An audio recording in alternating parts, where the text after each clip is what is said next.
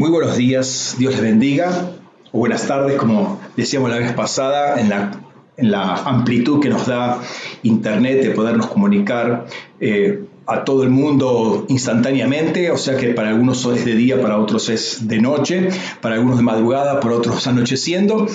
Pero bueno, gracias a Dios por la, la oportunidad de poder transmitir la palabra de Dios por los medios eh, tecnológicos que hay para ello y quería darles la bienvenida en, esto, en esta semana previa ya a Pentecostés, un, tiempo bastante particular, un tiempo que tiene algo para decirnos, entendemos que las, las fiestas que ha ordenado el Señor, Pascua, eh, que son las que estamos trabajando en este momento, eh, son puertas que se abren a realidades espirituales, de modo que eh, son muy importantes considerarlas y preguntarle al Señor qué tiene que decirnos Él en este, en este tiempo. ¿sí? tengamos un tiempo de oración para ponernos o alinearnos con lo que el Espíritu Santo quiere trabajar en nuestras vidas en el día de hoy. Padre, queremos darte la gloria, la honra a ti, Señor, y presentar nuestro agradecimiento por todo lo que estás haciendo con nuestras vidas, Señor, por cómo estás trabajando con tu palabra y con tu Espíritu Santo en cada uno de nosotros para que podamos presentarnos delante de ti, Señor, cada día. Señor, nos abrimos en, nuestro, en, en, todo nuestro interior, Señor, a la manifestación de tu Espíritu Santo en nosotros. Queremos serte fieles y queremos mostrar esa fidelidad, Señor. Y esa fidelidad sabemos que aún no es nuestra, Señor. Tú la has impartido sobre nosotros. Señor, por eso lo único que podemos decirte es gracias. Gracias por toda la obra, por considerarnos, por tenernos en tu mente y en tu corazón, Señor. Gracias por obrar en cada uno de nosotros tu fidelidad, Señor. Marcarnos con tu amor, marcarnos con tu palabra, marcarnos y enseñarnos a caminar, Señor, conforme a tu voluntad. Padre, gracias y ahora te pedimos que nos posiciones en un lugar, Señor, espiritual, Señor. Queremos salir de, un ámbito meramente terrenal, Padre, para establecernos donde tú por, por, por definición nos has establecido, eh, que es en los celestiales. Señor, sentado junto con Cristo en esos celestiales. Por eso en el nombre de Cristo Jesús, ahora tenemos la, la autoridad de declarar la multiforme sabiduría de Dios a los principados y potestades en los celestiales. Y vamos con esa palabra para predicar un evangelio, un evangelio que es un evangelio eterno, un evangelio que viene de ti, Señor, un evangelio que que es transformador, Señor, y al mismo tiempo alinea y pone una, una, una, una orientación bien clara para eh, manifestar cuál es tu voluntad y manifestar lo que comúnmente es invisible, pero la luz de esa luz que sale, de esa gloria que sale del Evangelio, Padre, se discierne lo que es luz y qué es tiniebla. Padre, en el nombre de Jesús, callamos en este momento toda otra voz, Señor, que sea contraria a tu evangelio, toda otra voz que atente contra la voz que sale del trono de juicio y justicia, que es tu trono de gracia, que es tu trono de misericordia, que es tu trono de verdad, que es tu trono de poder, Señor. Nos sujetamos a ese trono, Señor, y te damos la gloria y la honra a ti, Padre. Callamos y sacamos todo espíritu de distracción, todo entretenimiento ahora que pueda distraernos de lo que tú quieres hablar en este día, Señor. En el nombre de Jesús, sujetamos nuestra alma y todos sus reclamos, sujetamos nuestro cuerpo y todos sus reclamos, Señor, y los ponemos a disposición tuya, Señor. Ahora en, este, en esta tierra, Señor, declaramos que nuestra tierra es tierra buena, es tierra trabajada por tu Espíritu, Señor. En el nombre de Cristo Jesús te damos toda gloria, honra y lugar en este momento en nuestras vidas. En el nombre de Jesús. Amén. Amén. Gloria al Señor. De nuevo, hermanos, gracias por comunicarse todos los que están con nosotros, eh, eh, comunicándose diariamente, eh, particularmente aquellos que son de nuestras congregaciones, que diariamente nos seguimos más allá de, una transmisión. Eh, eh, más allá de la, transmisión eh, online que tenemos, la, palabra de Dios que transmitimos acá o que transmitimos por, otra vía, siempre es una palabra de de bendición si no es... si no, no podría ser la palabra de Dios. ¿sí? Entonces, hermanos, damos gracias al Señor una vez más por este, por este tiempo de, mensaje, de predicación, en el cual estamos atentos siempre para incorporar a nuestras vidas. Gloria al Señor.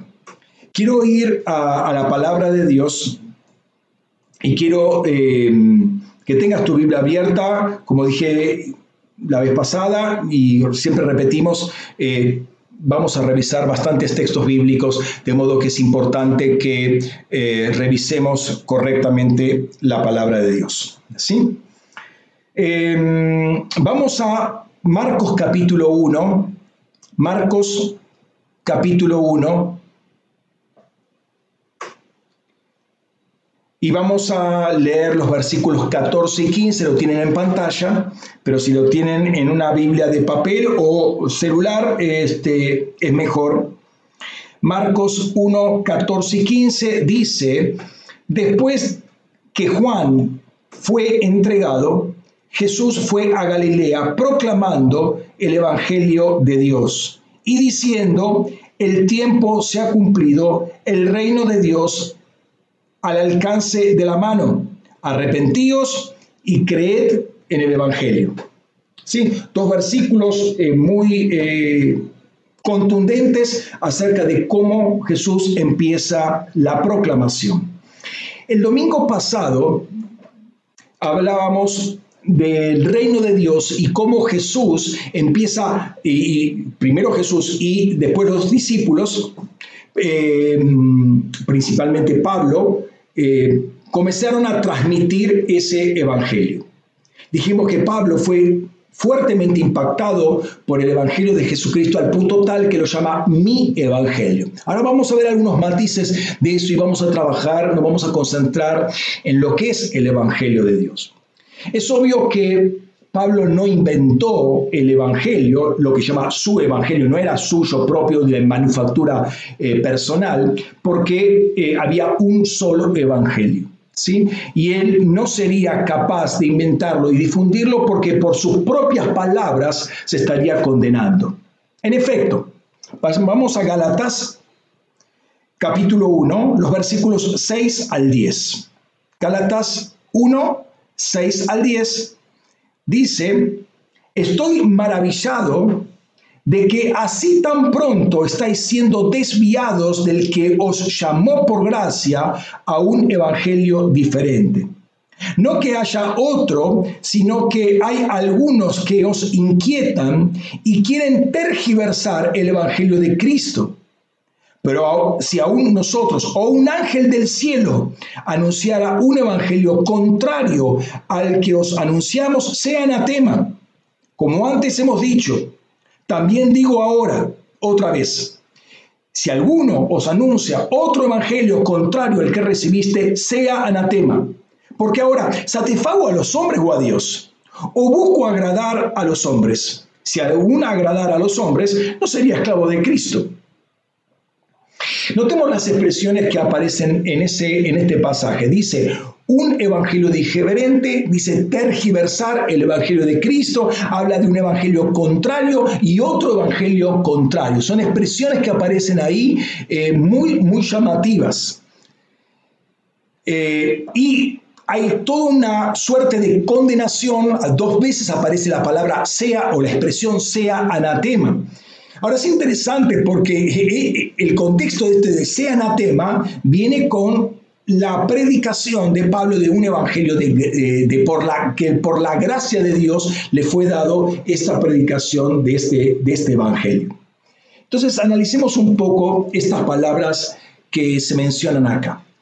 Primero habla de la palabra diferente, y esta es la palabra clave en este, en este pasaje, y es la palabra griega heteros que significa justamente otro. Pero en, griego hay dos palabras que significan otro. Eh, una es la palabra alos y la otra palabra justamente heteros. La palabra alos es otro del mismo tipo. Como quien diría, ¿querés otra taza de té? ¿Sí? Es otra, pero el mismo, es, otra taza de té, es la misma taza, pero y el contenido sigue siendo té, o sea, es repetir lo mismo, es otro tipo. Esta palabra es muy común, por ejemplo, en Apocalipsis cuando dice que aparece otro ángel y vi otro ángel. Entonces, eh, este otro ángel es un ángel del mismo tipo, es otro, pero del mismo tipo que el anterior. Tendrá más gloria, será más grande, tendrá más poder, hará otro tipo de manifestaciones o de juicios, pero finalmente es otro ángel del mismo tipo que el anterior.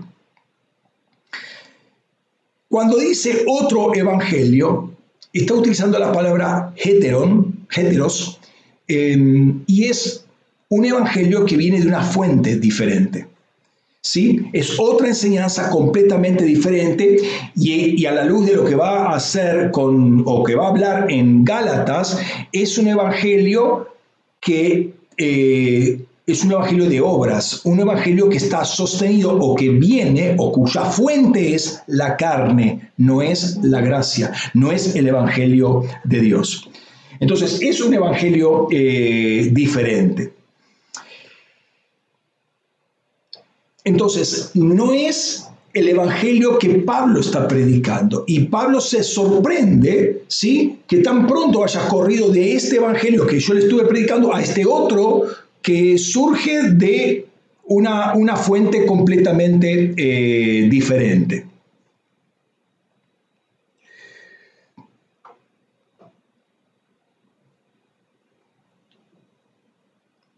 El Evangelio, eh, perdón, el versículo 8 es eh, interesante porque dice, si nosotros o un ángel del cielo, un ángel que viene del cielo, literalmente os evangeliza algo cercano a, ahí pone la palabra, la, la, preposición para, de ahí viene la palabra paralelo, ¿sí? Si pone un evangelio para, cerca de, al lado del evangelio que yo prediqué, el tal sea anatema, sea nosotros o sea aún un ángel que viene del cielo. La palabra evangelizar o predicar el evangelio es la palabra evangelizo, el verbo griego evangelizo, ¿sí? de lo cual evangelizar es una transliteración literal prácticamente. Aún cuando ese evangelio esté cercano, está al ladito del que Pablo predicaba, es un evangelio falso, así contundente, es falso y el tal merece una anatemización. Y ahora vamos a ver lo que es esa palabra. Y esto es muy importante porque entonces el Evangelio, el contenido del Evangelio es más importante que el transmisor del Evangelio. ¿Sí? Si un ángel predica otra cosa, bueno, ya por predicar otra cosa ya es un ángel caído, ya cayó, ¿sí? está anatemizado. Dios parece que tiene mucho celo por la pureza con que lo entregó, con que entregó este evangelio, y nadie es, eh, puede transformarlo arbitrariamente o cambiarle sus palabras. En el versículo 9 repite que si alguien predica un evangelio cercano o está al ladito de lo que los Gálatas habían recibido por primera vez, con el cual se habían asociado. Sí, es interesante la palabra para la mano, pone ahí, es la palabra asociarse. Los Gálatas se habían asociado al evangelio que Pablo originalmente les había predicado. Y esto, esto muestra lo importante que es eh, recibir lo bueno al principio.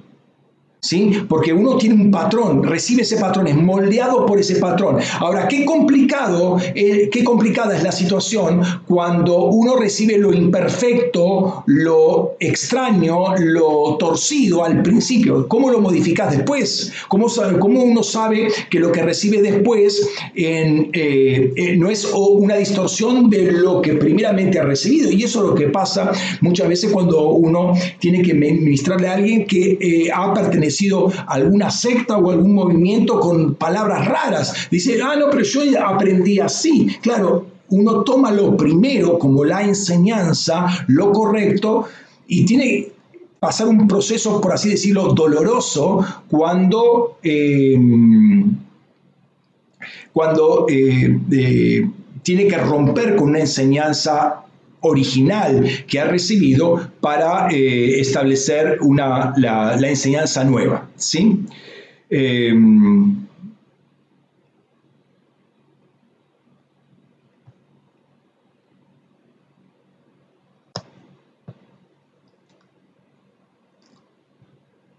ahora bien, Pablo dice, estoy sorprendido, estoy Em, admirado de qué tan fácil pasaron de esto a esto otro. Eh, fueron trasladados, fueron trasvasados, fueron transportados, fueron puestos de un lugar, fueron puestos a otro lugar. La palabra que utiliza ahí es metatícemi, ¿sí? esta, esta pasar de un lado al otro, fueron pasados de un lado al otro, empezaron con un evangelio basado en la gracia, basado en el Espíritu y están terminando en este evangelio en la carne. Qué, qué, tremendo esto y qué fácil que eh, puede ocurrir esto y qué lamentable pueden ser sus, eh, sus consecuencias. Dios lo llamó a un evangelio por gracia, eh, Jesucristo lo llamó y ahora están viviendo en algo o están apuntando a vivir en algo totalmente diferente. Y quiero que notemos eh, que el Evangelio es para vivir y no para teorizarlo. No es simplemente una proclamación de labios, sino que es algo que eh, se predicaba, algo que Pablo vivía. O sea, no su vida y su predicación no iban por carriles diferentes, sino que estaban orientados en una misma línea. De modo que nuestra forma de vida revela cuál es nuestro evangelio. Esto es muy fuerte porque si toleramos pecado en nuestra vida, es porque ese es nuestro evangelio. El evangelio es una forma de vida. Si vivimos sin propósito, ese es nuestro evangelio. Si vivimos sin compromiso, ese es nuestro evangelio. Si vivimos sin pasión, sin fervor, sin comunión los unos con los otros, sin obediencia, sin temor de Dios, sin eh, o con ídolos en nuestros corazones, con mezclas de todo tipo, eh, finalmente ese es nuestro evangelio. Si no tenemos, tomamos en cuenta la voz de Dios, ¿qué tipo de evangelio estamos viviendo, practicando? Pablo, Pablo va a decir que pasamos del que nos llamó por su gracia a un evangelio, a un determinado evangelio que plantea un estilo de vida totalmente contrario a la voluntad de Dios. Y esto es algo terrible. No viene es algo que no viene de la misma fuente, no viene de Dios. Y si no viene de Dios, el, origen de ese evangelio es un evangelio, eh, una realidad bastante oscura.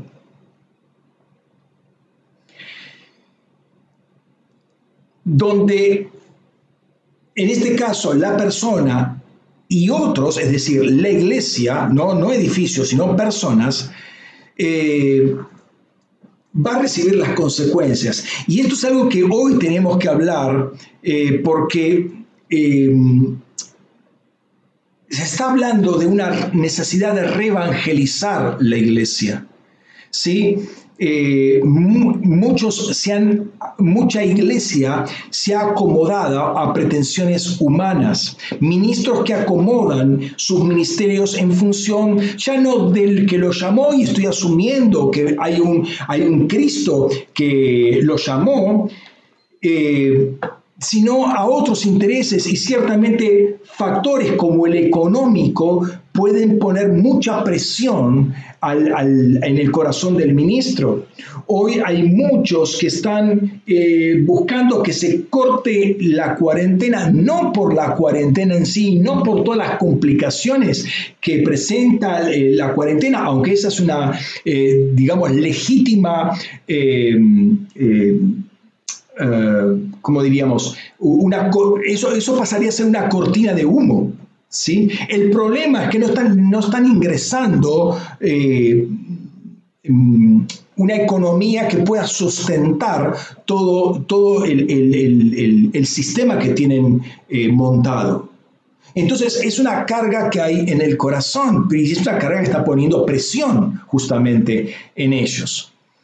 ¿O qué tal de aquellos que por debilidades no sanadas o por cosas que no han sido tratadas totalmente en el alma, modifican eh, ciertos textos bíblicos, los tuercen para formar una nueva doctrina en función de ellos. Ya no se amoldan ellos a la palabra de Dios, sino que amoldan la palabra de Dios a sus pretensiones, a sus almas todavía no alineadas con el Espíritu de Dios.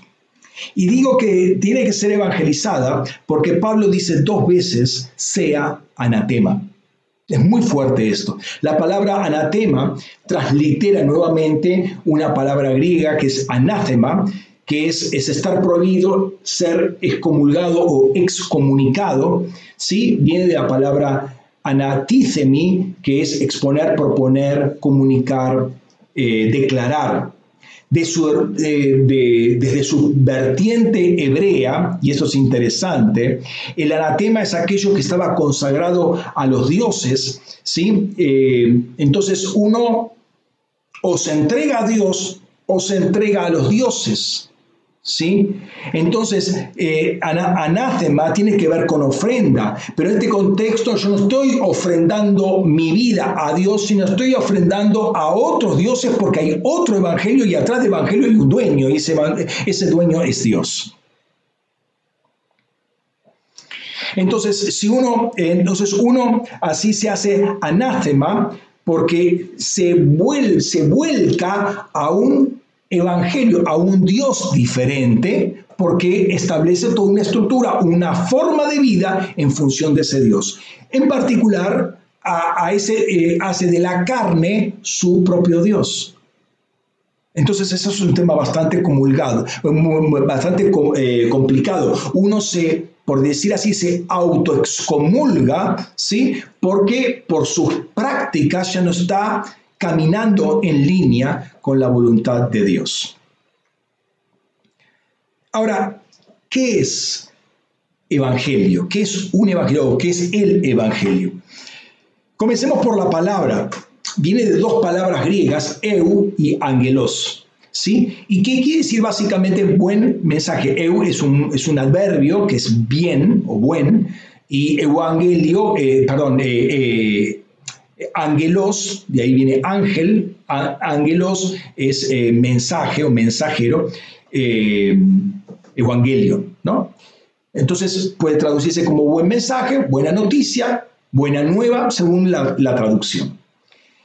Ahora, esta expresión ya existía en el mundo greco-romano, eh, cuando, por ejemplo, un general venía de la guerra, la buena noticia, el evangelio, era que había ganado la guerra.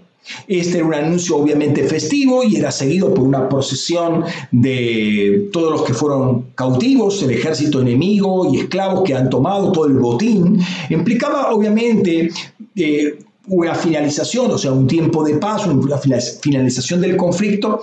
Eh, venían riqueza, venían extensión de tierra, venían extensión de dominio. Obviamente era bastante notorio en un día festivo por lo que proclamaba ese heraldo que era justamente el fin de esta guerra y este, toda esta anexación de tierras.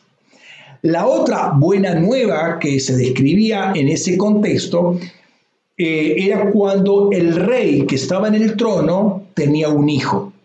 En consecuencia, la buena nueva era que había heredero en el trono, la dinastía iba a continuar. ¿sí? Era una buena noticia. ¿sí? El trono tenía lugar. Entender este contexto nos orienta para saber por qué eh, el Evangelio de Dios es una buena noticia para cada uno de nosotros. Eh, hay una guerra que fue ganada, ¿sí?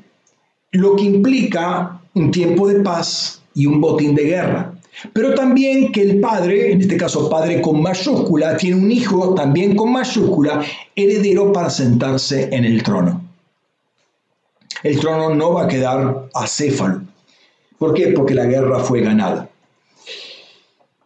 Cuando esto lo entendemos a la luz de los opresores espirituales de nuestras vidas, entendemos por qué esto es una buena noticia para cada uno de nosotros y para toda la humanidad en general. Si la tiniebla nos tenía esclavos y oprimidos a diferentes pasiones, pecados, ataduras, desvíos, esclavitudes, la buena noticia es que Jesucristo ganó la guerra y es rey soberano sobre toda la creación. Hay un hijo rey ¿sí? que triunfó, que, se proclama, que, proclama la victoria desde los cielos por medio del Evangelio y que viene un tiempo de paz sobre cada uno de nosotros, de, estar oprimidos, de estar... Eh, viviendo en una esclavitud, sea por vicio, sea por pecados, por lo que fuere, ahora viene paz viene un shalom, ¿sí? viene paz sobre nuestras vidas y es, entendible eh, el paralelo que hay entre el uso secular que tenía esta palabra y cómo se apropia el Evangelio de la palabra Evangelio. De modo que no importa cuál sea tu situación, el Evangelio dice que el rey venció. El Padre tiene un hijo y él se ha sentado en el trono y reina, y todos sus enemigos han sido sujetados. Él triunfó sobre todos y Él tiene ahora el nombre arriba de todo nombre. Él es la máxima autoridad en toda la creación y nosotros podemos recurrir constantemente a Él para eh, eh, resolver cualquier problema por complicado que parezca. Para el rey no hay problema complicado, para nosotros nos parecerá un gigante, pero recurrimos a él y él tiene la solución.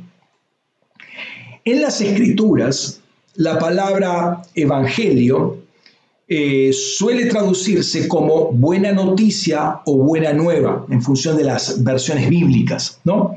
Esta expresión aparece 36 veces en Nuevo Testamento, 15 de las cuales aparece en Hechos de los Apóstoles. Y traduce siempre el verbo evangelizo, ¿sí? Y si revisamos de qué son estas buenas nuevas, encontramos que 22 veces, 22 de esas 36, 22 veces aparece anunciar la buena noticia, o sea, evangelizar, evangelizo, eh, literalmente se está poniendo esa palabra, ¿no? Luego aparece cuatro veces que se refiere a la buena noticia de Jesús, de Cristo Jesús, del Señor Jesús, ¿sí? Y otras cuatro veces que aparece la buena noticia del reino, pero hay otras cinco veces que aparece buena noticia de algo que es bastante curioso y que quiero eh, comentar en esta mañana. En principio, y como puerta de entrada a la humanidad esta buena noticia, la proclamación ya viene desde el ángel, desde, desde, desde, el cielo. Si es una anunciación angelical. Vamos a Lucas capítulo 2, los versículos 10 al 11. Es una noticia de gran, eh, perdón, dice, pero el ángel les dijo, no temáis, pues he aquí os anuncio la buena noticia de gran gozo, que será para todo el pueblo. Hoy os ha nacido en la ciudad de David un Salvador, que es Cristo el Señor. O sea, es una noticia de gran gozo, la buena noticia de gran gozo y es para todo el pueblo y habla del nacimiento de Jesucristo, el Salvador, el Cristo, el Señor. Ahí pone muchos títulos eh, que habría que analizar, que no, no es el propósito en el día de hoy de hacerlo. ¿sí? Pero eh, hay toda no son solamente cuatro palabras, y les digo por qué no podemos analizarlo, porque era revisar, todo el Antiguo Testamento, toda la promesa, que lo podemos remontar hasta Génesis 3.15. Es decir, sería hablar solamente de esto en todo este tiempo de, predicación, que sería bastante complicado y no, no sé si nos alcanzaría el tiempo. Pero la noticia es de gran gozo. Otra expresión eh, que aparece dos veces, y esto me llama mucho la atención, es la, la, expresión buena noticia de la palabra. Y te invito a que me acompañes ahí a Hechos capítulo 8, versículo 4. Hay dos veces que aparece, las dos en, la, en, la, en el libro de Hechos.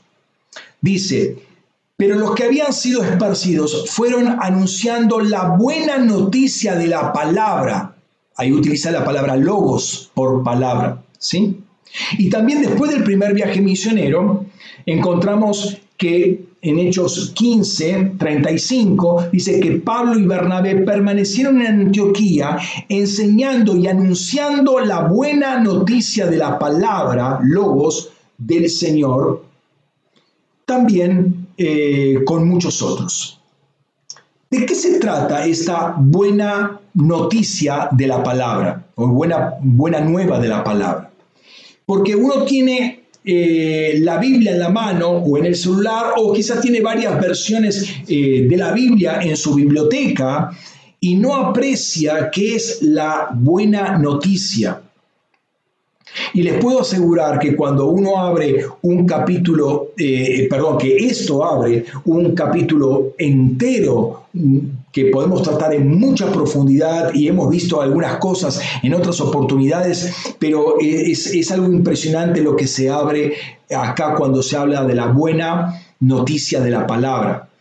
Y se combina con otras expresiones que van a aparecer buena noticia de la promesa y buena noticia de la resurrección.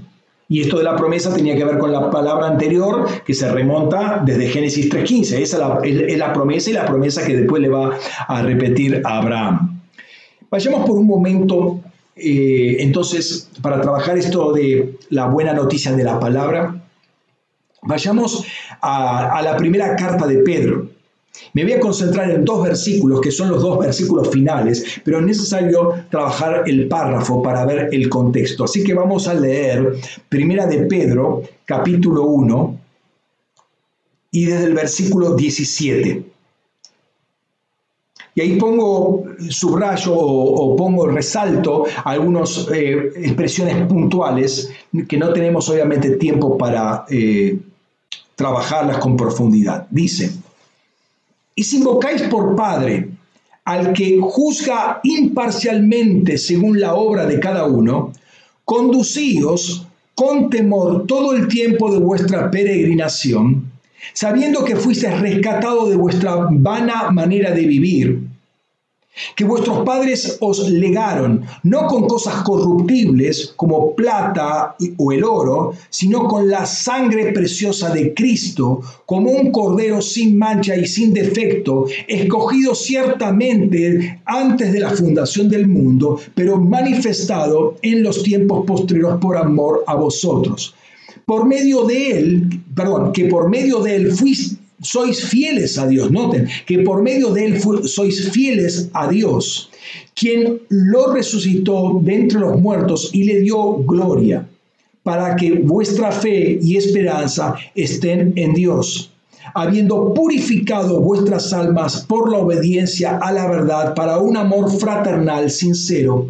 Amaos intensamente de corazón los unos a los otros, habiendo sido renacidos no de una simiente corruptible, sino incorruptible por medio de la palabra logos de Dios que vive y permanece.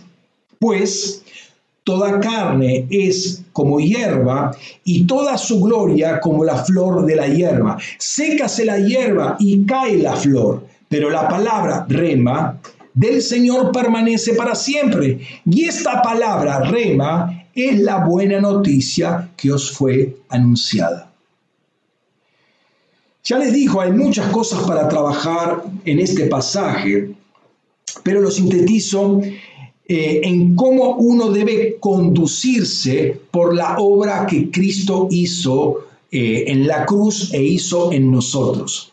Básicamente, ¿cómo conducirnos? Conducirnos con temor, con temor de Dios. Aún nuestra fidelidad, notemos, depende de, de, la obra de Cristo, no es nuestro propio logro. Ser fieles no es nuestro propio logro. La obediencia a la verdad purifica nuestras almas y esto nos habilita a un amor sincero. ¿Qué quiere decir esto? Yo no puedo amar sin distorsionar el concepto de amor si no tengo un corazón que ha sido limpio. Por eso la importancia de la limpieza de nuestro corazón. Porque si no el amor hoy está tan pisoteada, tan manoseada esa palabra amor, uno interpreta como con amor cualquier cosa menos lo que la Biblia llama amor. ¿Sí? Y aquí va el punto. Fuimos renacidos por una semilla incorruptible, que es la palabra, el logos de Dios que vive y permanece, o la palabra viviente y permaneciente sería literalmente hablando. ¿Por qué? ¿Cuál es el fundamento de esto? Y ahí pone un pues o un porque, según la traducción, que es muy importante notarlo porque toda carne es como la hierba y toda su gloria como la flor de la hierba. Sécase la hierba y cae la flor, pero la palabra rema del Señor permanece para siempre.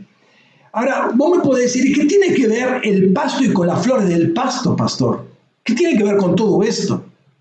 Y este es el punto y que, viene eh, a, colación, y esto es lo importante, de dónde Pedro saca esto que está hablando. Lo saca justamente de Isaías 40, versículos 6 al 8. Y ahí dice, hay, hay, un concilio ahí, y una voz y no identificada dice, proclama. Otra voz responde, ¿qué, qué proclamaré? Se entiende que la primera voz dice que toda carne es como hierba y toda su gloria, gloria como flor de hierba. Sécase la hierba y marchítase la flor, pero la palabra de nuestro Elohim permanece para siempre. Como vimos en otras oportunidades, estos versículos de Isaías, recién dije que es un concilio y ahí va a estar Juan el Bautista, iba a estar Isaías y Pedro mínimamente como personajes que conocemos, pero también obviamente está Dios, está el Señor eh, en, en ese concilio. Y probablemente haya otras entidades más. Lo que está diciendo ahí es lo que, lo que Dios anunció y lo que Dios es, eso se va a cumplir y está poniendo como testigos a ciertas personas. Pero esas personas, Juan el Bautista, Isaías, Pedro mismo, son remas de parte de Dios, están en el Espíritu, no están encarnados todavía. Esto pasa en la eternidad no están encarnados, pero como espíritu que son, tienen una carga espiritual, que es el rollo, es el propósito que Dios le ha dado a cada uno, entonces hablan de lo que ellos son. ¿Sí? Esto es muy claro en el caso de Juan el Bautista, pero también acá es claro en el caso de Pedro. Todo el orden espacio-temporal, con toda la gloria que ellos tienen o que puede producir, eso va a desaparecer. Él lo dijo lo, perdón, lo que Él dijo, lo que Dios dice, lo que se declara ahí, va a permanecer para siempre. Y esto es una realidad eterna. En este pasaje hay dos voces. Y quiero que escuches bien esto. La primera que exhorta y luego, luego dice qué, lo que, qué es lo que tiene que proclamar. Proclama, dice, y después explica. Y la otra voz que dice, ¿qué voy a proclamar? La primera voz, y que después es la tercera voz en la que explica, es la voz de Pedro. Ese es Pedro, el que está hablando ahí es Pedro. ¿Sí? Y el que dice, ¿qué? ¿Qué proclamaré? Es el espíritu de la predicación. Esto es muy interesante. Porque Dios le da una llave a Pedro. Y él tiene la llave del evangelismo. Él va a abrir la evangelización mundial en Hechos 2 cuando suelta esa palabra en, eh, en Pentecostés. La otra voz que pregunta es el espíritu evangelismo porque cuando él imparte esa, lo está impartiendo ahí en, en, en los ámbitos celestiales, lo está impartiendo en la esfera eterna. Pero cuando Él suelta esa palabra en el espacio-tiempo, Él suelta esa palabra, imparte ese espíritu de evangelismo y la gente se va, a, volverse y va a empezar a predicar el evangelio de, Jesucristo, lo que Pablo, o perdón, lo que Pedro estaba predicando. entonces cuando Pedro escribe la primera carta, lo que escribe eso de la hierba y de la flor de la hierba y demás, no es algo que se le ocurrió en ese momento, está tomando lo que Él es o está declarando, está poniendo por escrito el mensaje, la carga que él tiene como espíritu que es, en este caso, un espíritu encarnado. Cuando Él habla por primera vez en Pecostés, suelta ese espíritu que cuando la iglesia es esparcida la va a estar anunciando a, todo el mundo. Entonces termina eh, Pedro ese primer capítulo diciendo lo siguiente, y esta palabra, rema, un rema que permanece para siempre, es la buena noticia que os ha sido anunciada. Entonces, ¿cuál es esa buena eh, noticia de la palabra? Justamente esta. Es una palabra eterna que se establece en, el marco espacio-temporal para nosotros. Entonces, con estos eh, versículos podemos ver cuál es el origen celestial, eterno del Evangelio. No es un producto, no es manufactura humana.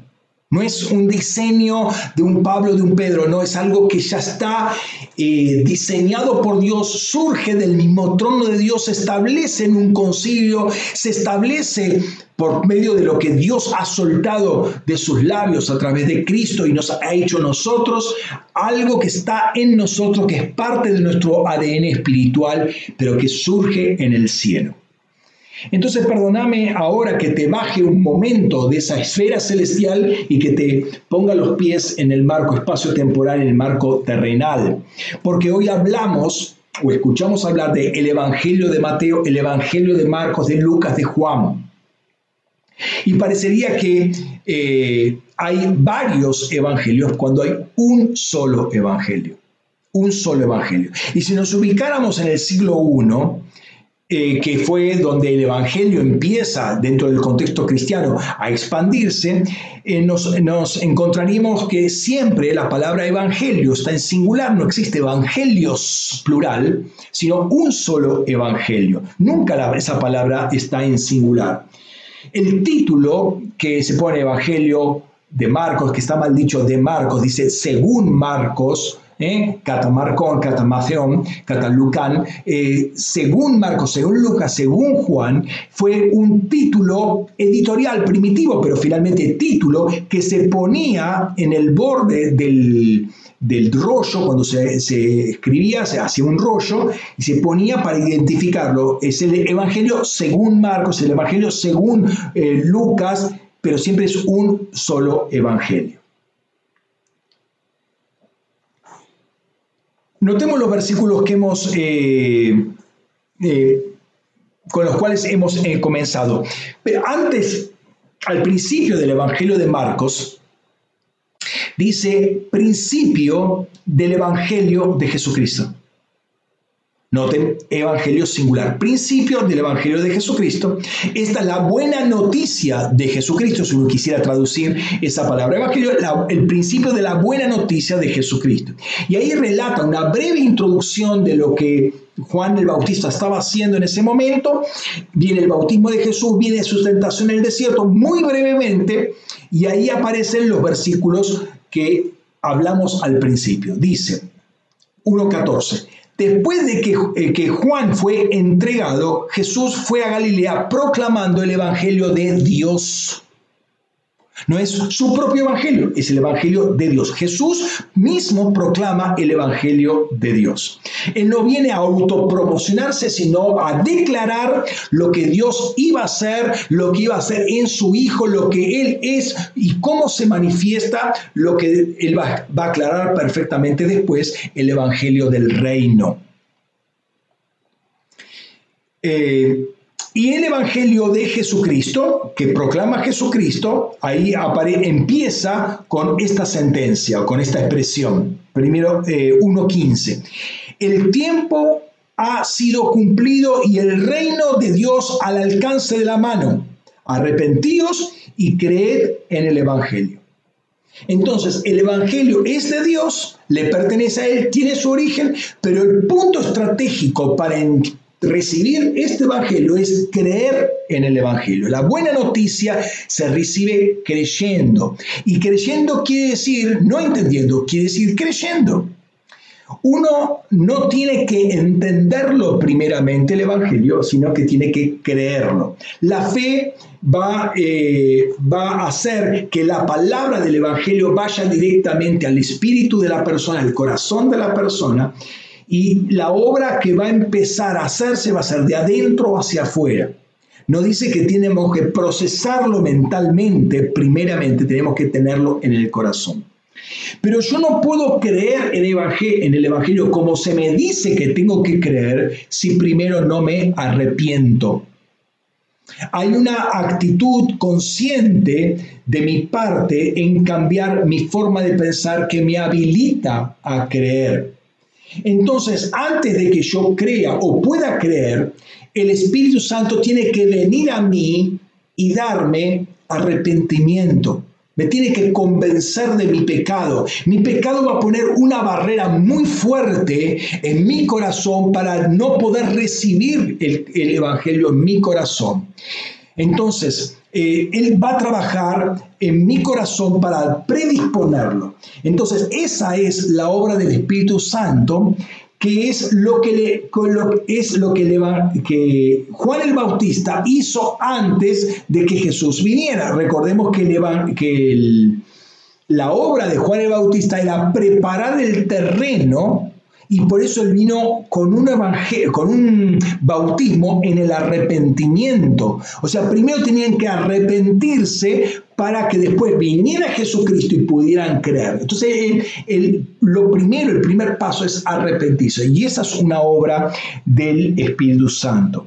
Hay mucha gente que quiere creer sin arrepentirse. Entra al, eh, al Evangelio, entra a la vida de iglesia, pero en una forma mental, es una, conversión, yo la llamo una conversión filosófica, una, una eh, conversión mental, no se ha arrepentido de la vieja vida. Entonces, él, no puede creer plenamente eh, porque su corazón no está convencido.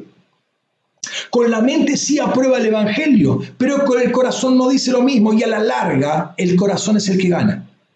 A la larga el corazón es el que gana. La pelea la va a ganar el corazón y un corazón que no está convertido para el Señor va a ser una piedra de tropiezo para todo lo que eh, implica vivir una vida cristiana. Jesús dice que cuando el Espíritu Santo venga, justamente va a ser eso. Leemos en Juan 16:8, y cuando Él venga, inculpará al mundo de pecado y de justicia y de juicio. El Espíritu Santo se va a encargar de hacernos sentir culpables. No es que uno sabe que ha pecado. Obviamente todos sabemos que hemos pecado, todos sabemos que hemos mentido, todos sabemos que hemos adulterado las cosas, todos sabemos que hemos hecho mal. Por favor, eh, hoy nadie puede pensar que no sabe que hizo algo malo. Pero el punto es que no sé si hasta qué punto uno está convencido que es culpable delante de Dios.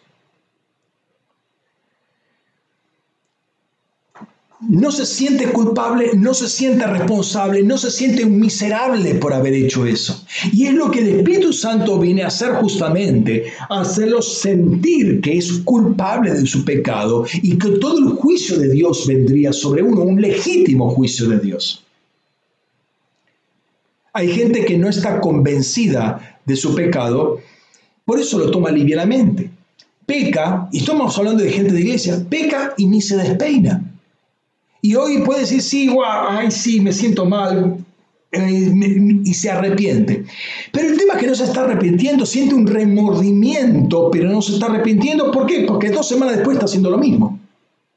Entonces, ¿de qué arrepentimiento? ¿De qué obra del Espíritu Santo me están hablando? No hay una obra del Espíritu Santo, porque el Espíritu Santo lo que trae es convicción de pecado y trae esa, esa habilidad, esa eh, disponibilidad de arrepentirnos y terminar porque estoy consciente de lo que he hecho y que merezco la condenación. Ahora, esto me está queriendo decir algo, que el Espíritu Santo no ha hecho su obra, no lo convenció y lo que y si se necesita que el Espíritu Santo lo haga es por una simple razón, nadie, ningún otro lo puede hacer. Ningún otro lo puede hacer. ¿Y qué quiere decir esto? Que no es cristiano, ni es iglesia, ni es cuerpo. Y esto no se soluciona con un carnet de membresía, pero eso es ridículo, es una obra del hombre totalmente. O el Espíritu Santo hace la obra o no la hace nadie. Y eso es algo que tenemos que tener muy en cuenta. Por mover emocionalmente a las personas no, no logro nada. Hoy se, se puede manejar, lo sabemos, eso es tan viejo como la historia, se puede manejar la gente con música eso no, eh, por eso un par de tonos menores y eh, de fondo, y ya claro, están todos llorando, pero eso no es arrepentimiento, es una explosión de emociones.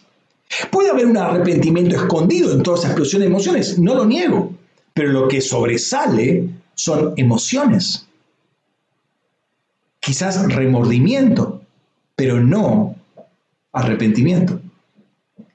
Y al contrario, esto puede traer muchos problemas dentro del cuerpo de la iglesia, porque cuando uno no se siente pecador, eh, em, em, puede camuflar en un ámbito religioso, puede camuflarse y tenemos algo bastante malo en el cuerpo de la iglesia y creemos que es cuerpo, pero no está arrepentido.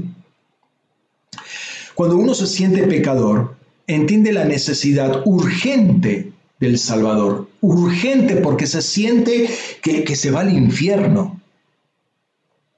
Se siente pecador, tiene la necesidad de un Salvador, entonces el Espíritu Santo puede utilizar un canal humano y presentar el Evangelio de la salvación, el Evangelio de Dios que viene a restaurar a la persona. Ahora bien, la expresión Evangelio de Dios aparece ocho veces en el Nuevo Testamento, recién vimos uno de ellos, y la vez pasada vimos otros dos textos que hablaban del Evangelio de Dios. Lo repasamos brevemente. Pablo, esclavo de Cristo Jesús, llamado a ser un apóstol apartado para el Evangelio de Dios, y sigue la introducción de la carta de los, a los romanos, Pablo fue apartado, santificado para el, para el Evangelio. Es, muy interesante eso por lo que vamos a seguir viendo del Evangelio. Fue santificado eh, por, el, eh, por Dios para el Evangelio, apartado para un uso exclusivo divino. ¿sí? Y después al finalizar casi la carta a los romanos, va a decir, para ser servidor de Cristo Jesús a los gentiles, Romanos 15, versículo 16, oficiar como sacerdote el Evangelio de Dios, para que la ofrenda de los gentiles llegue a ser agradable, santificada por el Espíritu Santo. O sea, Dios nos llama a ser servidores de Jesucristo para, eh, eh, manifestar, para ministrar el Evangelio de Dios. Lo que ministramos antes eran ofrendas, sacrificios, manejo de sangre, ahora lo que ministramos, lo que hacemos es ministrar el Evangelio de Dios. Y esto es algo que trabajamos la vez pasada, por eso no me quiero detener mucho en el día de hoy. Ahora, ministrarlo implica anunciarlo. Otro, otro versículo, ahí en 2 de Corintios, Corintios 11, 7, dice, o cometí un pecado humillándome a mí mismo para que vosotros fuerais enaltecidos porque os anuncié de balde el, eh, Evangelio de Dios. ¿Sí? Os anuncié de balde, bueno, es una pregunta retórica, ¿no? Eh, de balde el Evangelio de Dios. Entonces, quiero mostrarte tres verbos o acciones que se hacen con el Evangelio que son muy importantes verlas y diferenciarlas. Primero, el Evangelio se habla o se anuncia. Literalmente la palabra es hablar. Dice en Primera de Tesalonicenses 1.8, sino que habiendo sufrido y habiendo sido maltratados en Filipos, como sabéis, tuvimos confianza en nuestro Dios para proclamaros, ahí la palabra es la leo, que es hablar, el Evangelio de Dios en medio de gran lucha. Entonces, lo primero es hablar el Evangelio, proclamarlo. Pero pongo hablar porque después utiliza la misma palabra por otro verbo, que ahora lo vamos a ver. En segundo lugar, primera de Tesalonicenses 2.8, es interesante que estos tres verbos están en, el mismo, en la misma carta. Se imparte, el Evangelio habla de impartir, teniendo tanto afecto por vosotros que no solo queríamos impartiros, metadidomi, el Evangelio de Dios, sino también nuestras propias vidas, porque llegasteis a sernos muy amados. Y en tercer lugar, sí se proclama, y dice 1 Tesalonicenses 2.9, porque os acordáis, hermanos, de nuestra fatiga y arduo, y trabajo, que trabajando de noche y de día a fin de no ser gravosos a ninguno de vosotros, os proclamamos, queruso, el Evangelio de Dios. Entonces, el Evangelio se habla, se imparte y se proclama. ¿Qué pasa con aquellos que no obedecen o no creen en el Evangelio? Vamos a trabajar, eh, ya, ya, vimos algo de este impartir, ¿sí? Pedro lo imparte al espíritu de evangelismo, ¿sí? Lo imparte desde lo celestial. O sea que la impartición es de espíritu a espíritu, sea un espíritu no encarnado o sea un espíritu encarnado. Ahora, se habla y también se proclama. Ya le dije, vamos a volver sobre eso. ¿Qué pasa con las personas que no creen o no obedecen el Evangelio de Dios?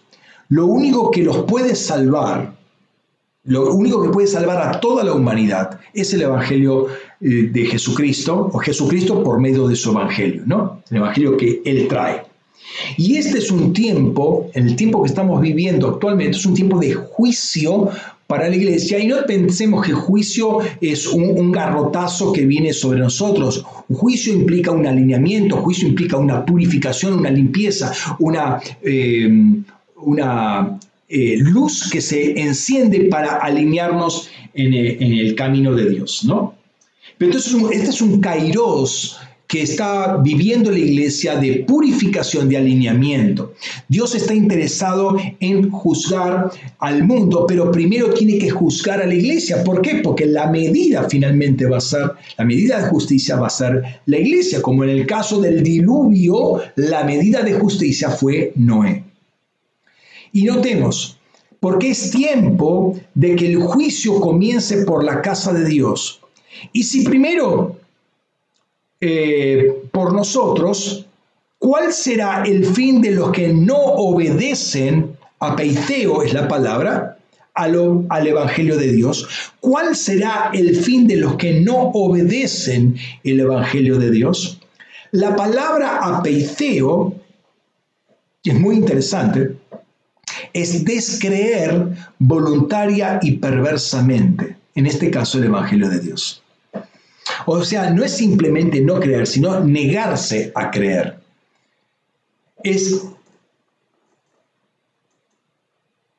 es una actitud ya eh, maliciosa de parte de la persona que supuestamente recibe el Evangelio.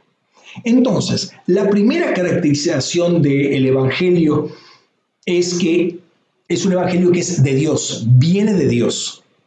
Él es el autor intelectual del Evangelio y Jesús fue el primero, eh, o el primero y el que mejor cumplió justamente ese paso. Lo segundo, que es en función de este versículo, es un juicio que, que comienza o que se manifiesta en la casa de Dios. Ahora, Pablo va a decir que el juicio de Dios se establece por su evangelio. Notemos, este es un versículo que habíamos visto la vez pasada también.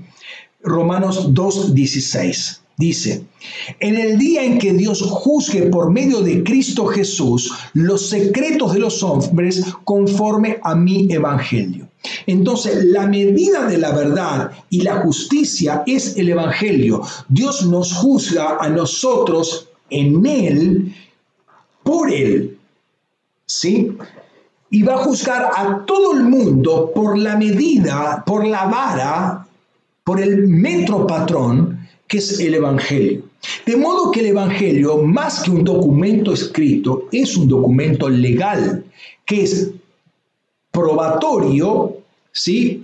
O, mejor dicho, aprobatorio o condenatorio, pero no es por el mismo, sino por la actitud que tiene la persona en función de ese documento, de ese evangelio. O sea, él es el evangelio, es la línea que puso Dios, porque es el estilo de vida que le agrada a Dios. Salirse de eso ya no es algo que le agrada a Dios. Entonces, él va a juzgar por esa por ese metro patrón que es eh, la palabra.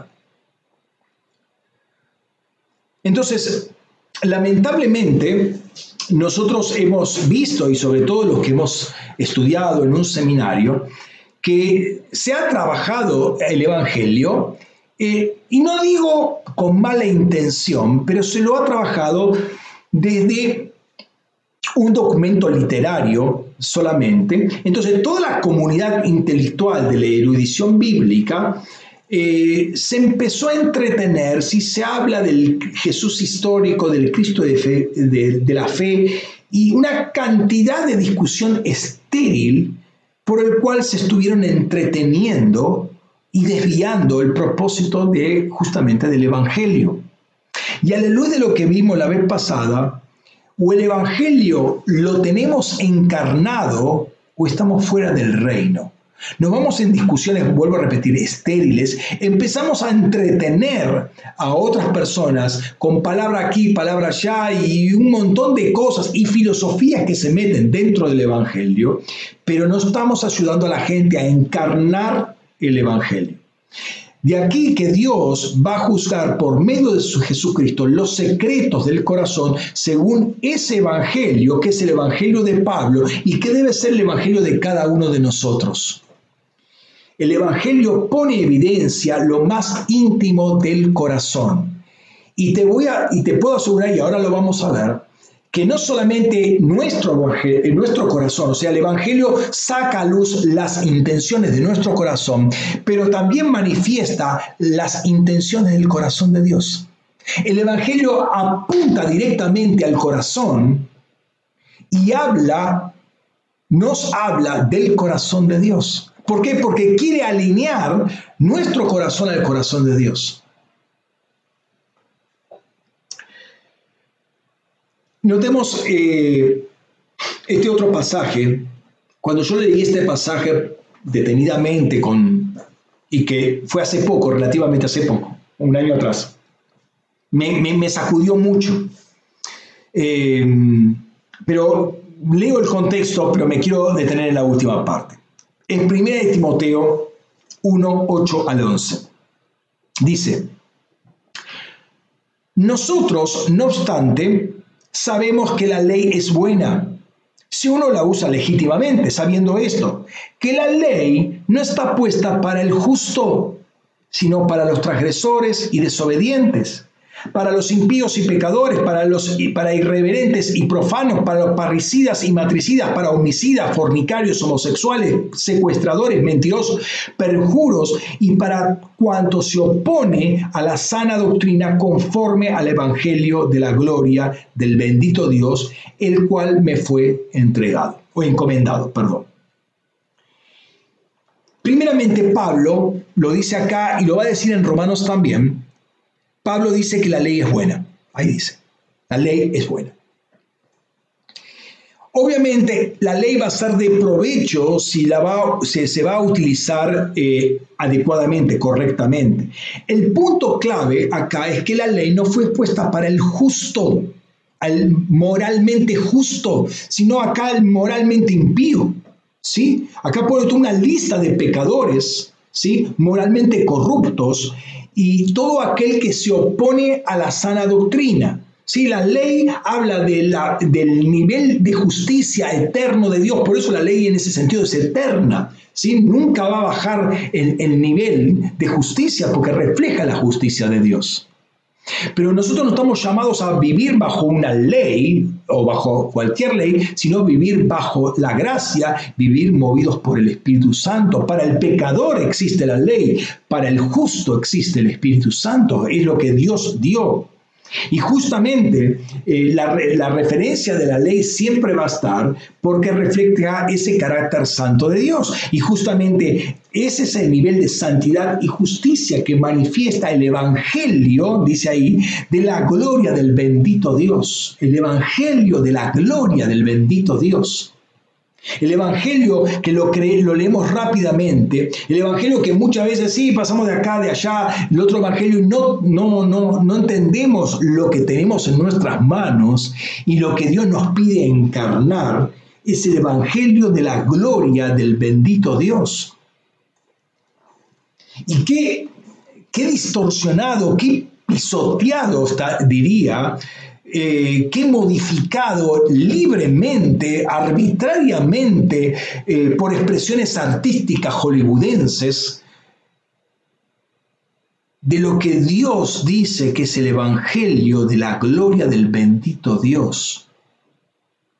Por eso eh, uno cuando tiene esto en mente, ve algunas películas de, Hollywood acerca de la pasión de Cristo, del Evangelio de Cristo. Y, wow, con qué tanta liviandad por promocionar un punto de vista personal, artístico, o de aquellos productores que financian la, eh, obra esa, eh, esa película, se eh, se toman el atrevimiento de agregar o de sacar partes o modificar palabras o poner un contexto que no es el correcto. Con qué liviandad, con qué poco temor, porque Pedro decía vivir con temor, manifestarnos con temor en toda nuestra peregrinación, ¿no? De modo que eh, el Evangelio tiene un peso tremendo. Entonces el consejo que está dando Pedro, por ejemplo, y Pablo también, de, hecho ambos dos lo hacen, hacerse uno con ese Evangelio. ¿Por qué? Nota lo que dice, si el Evangelio es de la gloria del bendito Dios y vos encarnás ese Evangelio, vas a tener un peso de gloria que va a ser el peso de la gloria de Dios. Y Pablo va a decir que esta tribulación momentánea produce un cada vez mayor peso de gloria. Pero ¿por qué te crees que eh, eh, está apareciendo ese peso de gloria? No es algo fabricado por nosotros, es algo que va a, empezar a, a formarse en nosotros, porque atrás de toda esta vida cristiana hay un evangelio de la gloria del bendito Dios. Hay un evangelio de peso de Dios que está en nosotros y que va a ser manifiesto cada vez más claramente en nosotros. Déjame poner un, un, stand-by acá, vamos a pasar otro, a otro tema y, vamos a, retomar este tema, ¿no? Está para mucho. Pero lo vamos a seguir trabajando, pero necesito eh, irme ahora a la, puntualmente a la persona de Jesucristo, porque el Evangelio de Dios pasa a ser el Evangelio de Jesucristo, como leíamos en Marcos 1.1. El Evangelio habla, el Evangelio de Dios que encarna Jesucristo, habla de, de Dios, habla de Jesucristo, habla de, de, la relación entre el Padre y el Hijo, habla de su obra, pero Jesús en el Evangelio dice que Él no hace sus propias obras, sino conforme ve hacer al Padre, así hace a sí mismo. No habla sus propias palabras, sino conforme escucha hablar al Padre, Él repite sus palabras. Mis palabras no son mías, sino del Padre que me envió. ¿Sí? De modo que el Evangelio descubre, como decíamos anteriormente, el corazón de Dios. Cuando Jesús se bautiza, leemos que el cielo se abre y ahí sale una palabra, ¿eh? está en, Mateo eh, capítulo 3, dice, eh, capítulo 3, el último versículo del capítulo 3, versículo 17, se abre el cielo, dice, este es mi Hijo amado en, el, en quien me complací. Y por otro lado, déjamelo poner en el mismo contexto, Por otro lado, el Hijo, terminando su ministerio, dice, no hablaré ya mucho, Juan 14, no hablaré ya mucho con vosotros, porque viene el príncipe de este mundo y nada tiene en mí. Mas para que el mundo conozca que yo amo al Padre y como el Padre me mandó, así hago. Levantaos, vámonos de aquí. De modo que el Evangelio describe la vida que al Padre le agrada y es la normativa de vida para nosotros si es que queremos agradar al Padre. Y obviamente el que por excelencia agradó al Padre y el que encarna 100% el estilo de vida que le agrada al Padre es justamente Jesucristo. Por eso el Evangelio de Dios es el Evangelio de Jesucristo. Dentro de esta categoría Evangelio de Jesucristo, Evangelio de Dios, Evangelio solo, y hay otras, eh, eh, otras expresiones diferentes acerca de Evangelio de, que ya las vamos a ver, hay varias expresiones. Por ejemplo, el Evangelio de su Hijo. Pablo lo cita por única vez en Romanos 1.9, cuando dice, porque Dios, al cual sirvo en espíritu en el Evangelio de su Hijo, me es testigo de cuán incesantemente hago mención de vosotros siempre en mis oraciones. Este texto también lo habíamos visto la vez pasada y dijimos que el servicio que a Dios le agrada es un servicio en espíritu, pero ese servicio no puede ser en espíritu si no está enmarcado, si no está limitado, circunscripto al Evangelio de Jesucristo. Yo no me puedo ir más allá del Evangelio, no existe tal cosa, no existe, ese, ese pone un límite, eh, Jesucristo mismo es el límite de mi conducta. Muy interesante esto, ¿sí? Porque después vamos a ver una cosa muy impresionante. Si no vivo conforme a ese Evangelio, si no vivo en el Hijo, entonces mi servicio no es en espíritu. Y si mi servicio no es en espíritu, no cabe otra que sea en carne. Entonces ese es el evangelio al cual se estaban trasladando, se estaban transportando los Gálatas. Habían salido de los límites del Hijo, por lo cual ya no vivían en espíritu, ya no servían en espíritu, estaban sirviendo en carne. Es otro evangelio de otra fuente completamente diferente, no de la fuente del Espíritu, en fusión con nuestro Espíritu, sino un Evangelio basado en la carne o cuya fuente es la carne. No puedo servir a Jesús en Adán, tengo que servirlo en Él. Servirlo en Adán es un, un evangelio de obras, es un evangelio que promueve mi propia glorificación. Pero dentro, de este Evangelio de Jesucristo, por lejos la expresión más común y siempre en la boca de Pablo es el Evangelio de Cristo. El Evangelio de Cristo. El apóstol dice que lo ha llenado todo con el Evangelio de Cristo. ¿sí? Y si bien tenía eh, el derecho de recibir una retribución de carácter financiero por la dedicación a full ¿sí? Hoy hablamos de predicar a tiempo completo. Escúchame, somos cristianos a tiempo completo siempre, no, no es que eh, soy cristiano durante el tiempo del culto, es lo que debería ser, ¿no? Lo otro es otro evangelio, o sea, el corazón todavía no está convencido, estoy, el fin de semana soy cristiano, eh, durante los días de la semana, en mi trabajo, en el colegio, en mi casa, lo que sea, eh, soy mundano. Eso no es tener un corazón convicto al pecado, ¿sí? No hay una actitud de arrepentimiento, no hay, no hay nada. O sea, sigo siendo mundano, religioso. Entonces, sin quererme desviar, o sea, da para, para entrar a proclamar justamente el Evangelio, ¿no? Eh, Pablo tenía derecho, porque él mismo va a decir en, eh, ese mismo contexto, eh, no pondrás bozal al buey que trilla. Sí, el derecho tenía el buey de comer. Entonces, mientras trabaja. Entonces Pablo tenía derecho a recibir una remuneración por lo que hacía, por su aporte, por entregar su vida en proclamar el Evangelio. pero él decide voluntariamente renunciar a eso para no poner tropiezo. Fíjate lo que dice Primera de Corintios 9:12. Si otros participan de este derecho sobre vosotros, ¿cuánto más nosotros? Pero no hacemos uso de este derecho, sino que lo soportamos todo para no poner ningún obstáculo al Evangelio de Cristo. ¿Sí? El Evangelio de Cristo me da ese derecho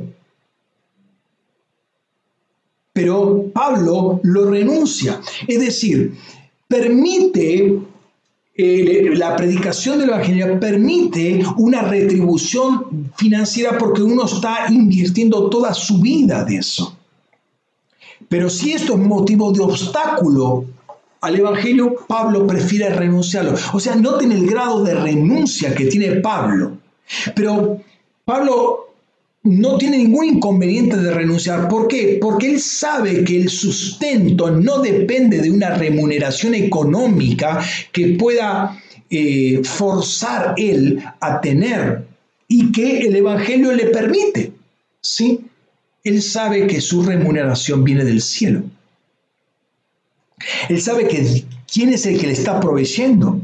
Pero por otro lado sabe lo valioso que es el, mensaje y que una retribución podría confundirse, podría malinterpretarse y podría pensarse que está queriendo vaciar a la iglesia o esquilar a las ovejas o, estas expresiones que lamentablemente hoy se han dado o se dan en, torno a, en el entorno ministerial, lamentablemente digo, pero él, él si eso va a ser eh, eh, piedra de tropiezo, si eso va a ser estorbo y la gente va a estar desconfiando de que ah, me quiere sacar toda la plata, bueno, él decide renunciar a eso.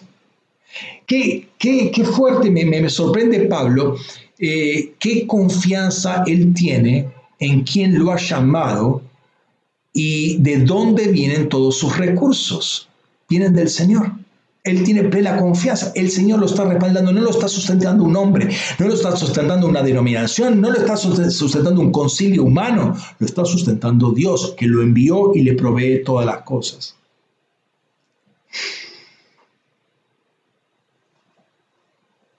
Cuando uno encarga el temor de Dios, entiende lo que Dios ha depositado en las manos de cada uno.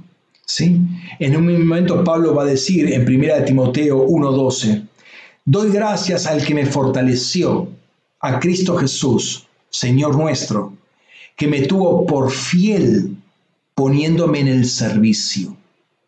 Esto hace muchos años eh, yo empezaba, digamos, en ese momento eh, mi trabajo como eh, docente en en un seminario y tuve que compartir, me acuerdo, tuve que hacer una reunión de profesores y compartí este texto. Me tuvo por fiel. Wow, esa, esa, esa palabra me, me, me tocó, me tuvo por fiel y me puso en donde me puso. De modo que, y, habíamos visto que, eh, en la primera carta de Pedro, que el que nos da la fidelidad es Dios. O sea, yo recibo esa fidelidad de parte de Dios, pero yo tengo que vivirla, tengo que manifestarme como fiel a lo que el Señor me ha entregado. Me entregó el Evangelio, tengo que ser fiel a ese Evangelio. Me tuvo por fiel. Considera, Dios me considera que soy fiel.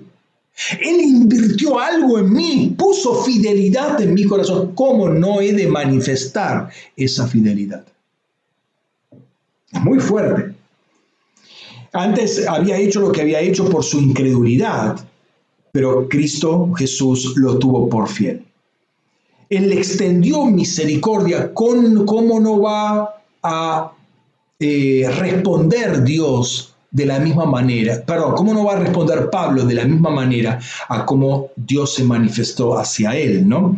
Entonces él trata de responder eh, con fidelidad. Y acá va, porque no me quiero desviar de lo que estamos hablando, y acá va justamente la, la nota conductual, por así decirlo, de conducta, de ética, y en este caso ministerial, que el, que el Evangelio también provee. ¿Sí? Porque el Evangelio me está dando, me está mostrando cómo me tengo que comportar. ¿Sí? Eh, muchos edifican sobre lo que otro edificó y todavía se jactan, va a decir. Y si Pablo llegó a los Corintios es porque así lo dirigió el Señor y trabajó sobre una tierra virgen. No trabajó sobre los otros, no se dedicó a robar ovejas de un lado para el otro o de robar ministros de un lado para el otro. A ver, eso no es el Evangelio de Cristo. Eso no es el Evangelio de Cristo. Si hablamos de, de encarnar el Evangelio, lo hace para el cristiano común, pero también lo hace para el ministerio, para el ministro. ¿Sí? Él no quiere edificar sobre el fundamento de otros para no gloriarse en lo que Dios le dio a otra persona. ¿sí?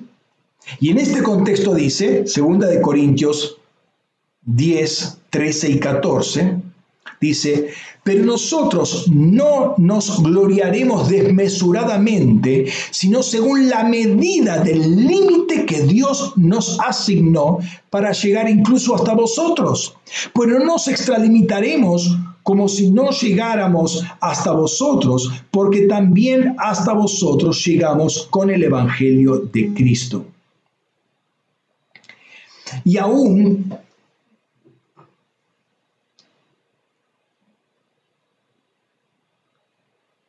y aún eh, él como apóstol se sujeta a este evangelio. Él fue eh, moldeado por este evangelio y el evangelio le pone límites.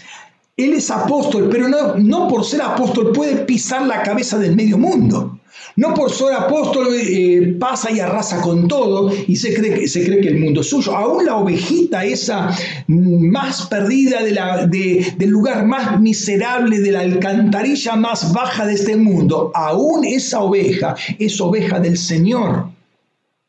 Y todos nosotros tenemos que responder con responsabilidad por ellos. ¿Por qué? Porque es oveja del Señor. La iglesia sigue siendo iglesia de Cristo, no es de ningún apóstol la iglesia, ni de ningún superapóstol, ni ningún superprofeta. La iglesia es la iglesia de Jesucristo. Y a los corintios Pablo llegó con el Evangelio de Cristo, el Evangelio mismo que lo impulsaba y que lo llamaba a actuar de esa manera, lo llevó justamente a los corintios.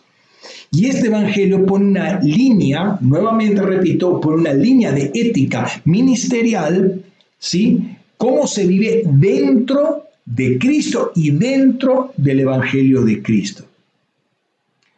Y digo esto porque en este sentido, eh, en algún momento se ven eh, aberraciones, distorsiones, tristes, mucha voracidad ministerial mucha competencia ministerial que no es propia del Evangelio de Cristo. Otro texto interesante es el que presenta Primera de Tesalonicenses 3, los tres primeros versículos. Dice, Pablo nos presenta como colaboradores. Mira lo que dice acá. Por lo cual no soportando ya más, decidimos quedarnos solos en Atenas y enviamos a Timoteo, nuestro hermano y colaborador de Dios en el Evangelio de Cristo, para fortaleceros y exhortaros respecto a vuestra fe, para que nadie se turbe por vuestras tribulaciones, porque vosotros sabéis para qué, eh, que para esto fuimos, estamos destinados. Qué interesante pasaje a la luz de lo que estamos viendo.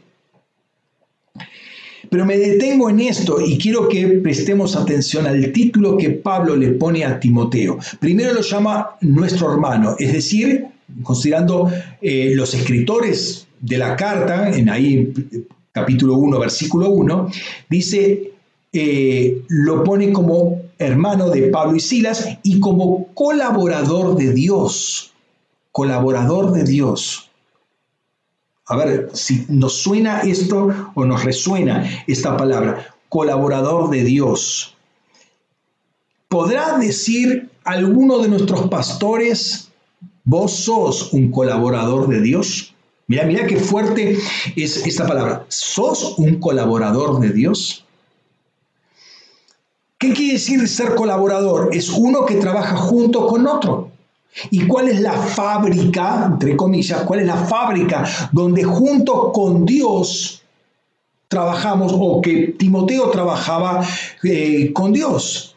Es el Evangelio de Jesucristo. Es eh, el, el, ámbito espiritual, es el entorno de los asuntos del Padre.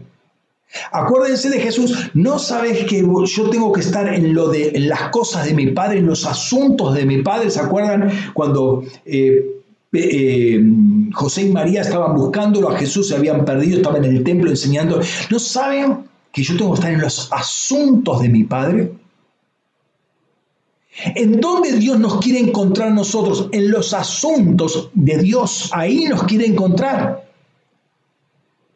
Entonces, eh, eh, Timoteo estaba en los asuntos del Padre y lo va a decir en otro lugar que algunos buscan ganancias, pero Timoteo es de, eh, de, mi propio riñón.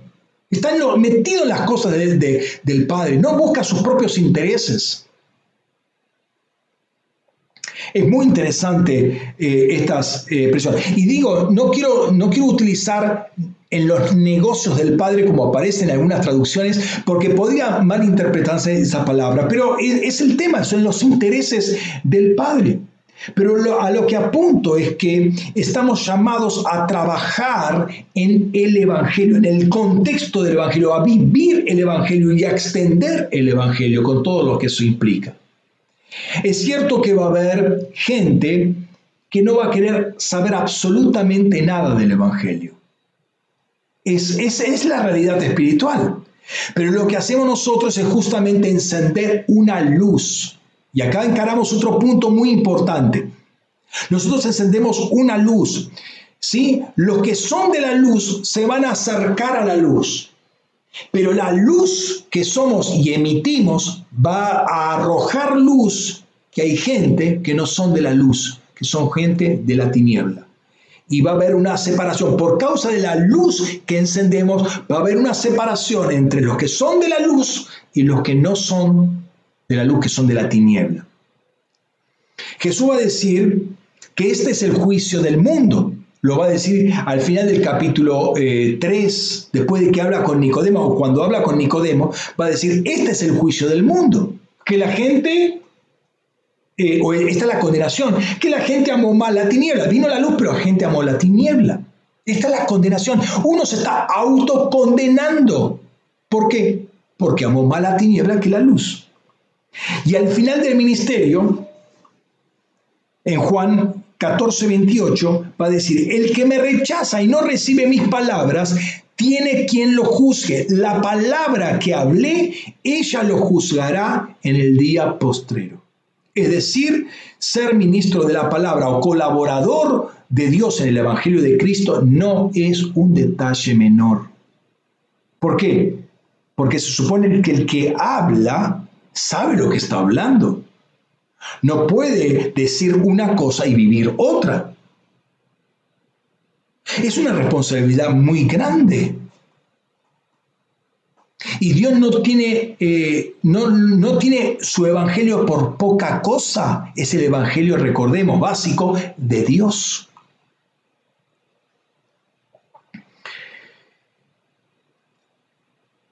Termino considerando que el Evangelio de Cristo transmite una fe que es necesario vivirla. Dice eh, Pablo nuevamente, Filipenses 1:27, y presta atención a este versículo porque hoy vi, o ayer preparando esto, vi, vi esto que lo veo recién ahora. Solamente vivid dignamente, lo, que, lo mismo que decía Pedro, como ciudadanos del Evangelio de Cristo, nota, ciudadanos del Evangelio de Cristo, para que sea que vaya y os vea, ya que eh, que estando ausente, oiga cerca de vosotros que estáis firmes en un espíritu, con una misma alma, combatiendo juntos por la fe del Evangelio. Notemos ciudadanos del reino, es verdad, ciudadanos del Evangelio de Cristo. Es decir, que el Evangelio es una ciudad. ciudadanos del Evangelio de Cristo. Yo soy ciudadano de una ciudad.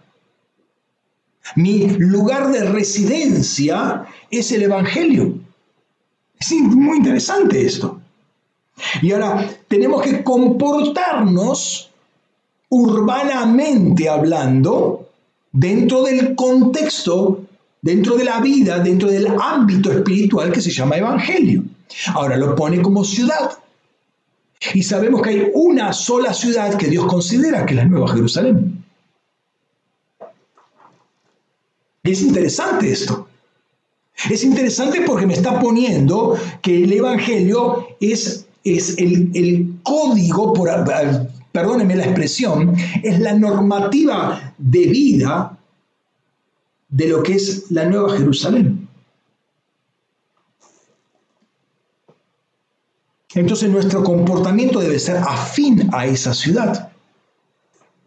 Y tenemos que entender qué es lo que Dios está haciendo con nosotros, qué es este tremendo evangelio de Dios.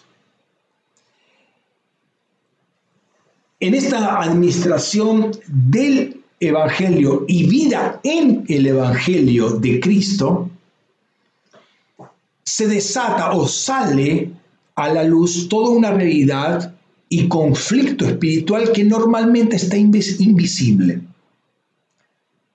Y acá voy a, a, tomar muchas cosas que hemos visto antes. Pablo va a decir, y si nuestro evangelio está encubierto, entre los que se pierden está encubierto, en los cuales el Dios de este siglo cegó las mentes de los incrédulos para que no les resplandezca la luz del Evangelio de la gloria de Cristo, quien es la imagen de Dios.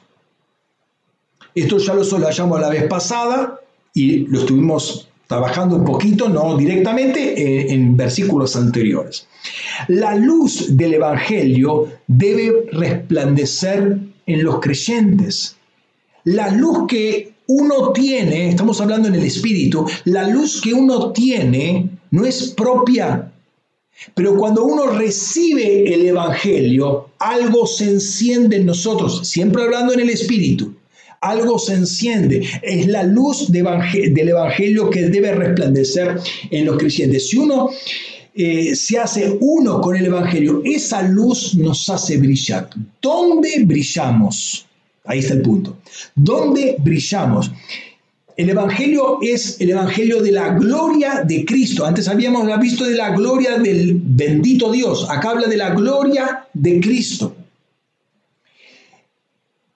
Es en el firmamento, es en el raquía, en el mundo del Espíritu, donde nosotros recibimos el Evangelio y es donde comenzamos a brillar, donde somos posicionados. Dice que somos, estamos sentados en los celestiales junto con Cristo Jesús. Entonces, en ese lugar comenzamos a brillar. Cuando recibimos el Evangelio, una luz se brilla, eh, perdón, se enciende y entra a brillar, quizás al principio muy tenue, pero cada vez con más peso de gloria en el, en el firmamento, en el raquía. Y eso habla de que estamos manifestando no nuestra propia gloria, sino la gloria de Cristo, el cual refleja la gloria de Dios. Estamos posicionados en un lugar de autoridad y la autoridad está dada por el brillo que soltamos. ¿Sí? Entonces, si Cristo es la imagen de Dios, en el raquía nosotros manifestamos esa imagen. ¿sí? La imagen de Cristo, que es la imagen de Dios. Y esa imagen es una luz. Pero esas luces en el firmamento que somos nosotros manifiestan esa naturaleza lumínica, gloriosa, que es el Evangelio. ¿Por qué no se ve esto? Bueno, ahí lo dice también. ¿Por qué no lo ven otros? Lo vemos nosotros y por eso recibimos. Ahora, entendemos, ¿por qué nos acercamos al Evangelio? Porque nuestro espíritu vio una luz en aquel que nos predicaba el Evangelio y que encontramos que había un llamado, una afinidad con esa luz. Pertenezco a la luz. Los que son de la luz, habíamos visto la vez pasada, los que son de la luz, nos acercamos a la luz. Pero hay gente que no es de la luz, es de la tiniebla. Es interesante. Está hablando de la vida en el espíritu, de lo que somos en el espíritu. ¿Por qué los que son, los que no son de la luz no ven?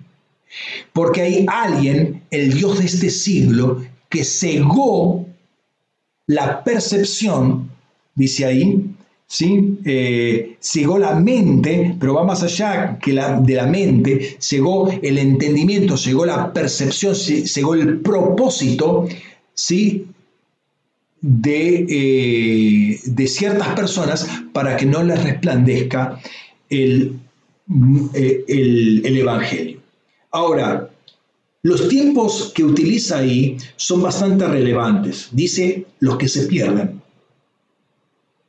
Ahora, entendé, hay gente que se está perdiendo, los que se pierden, los que se pierden.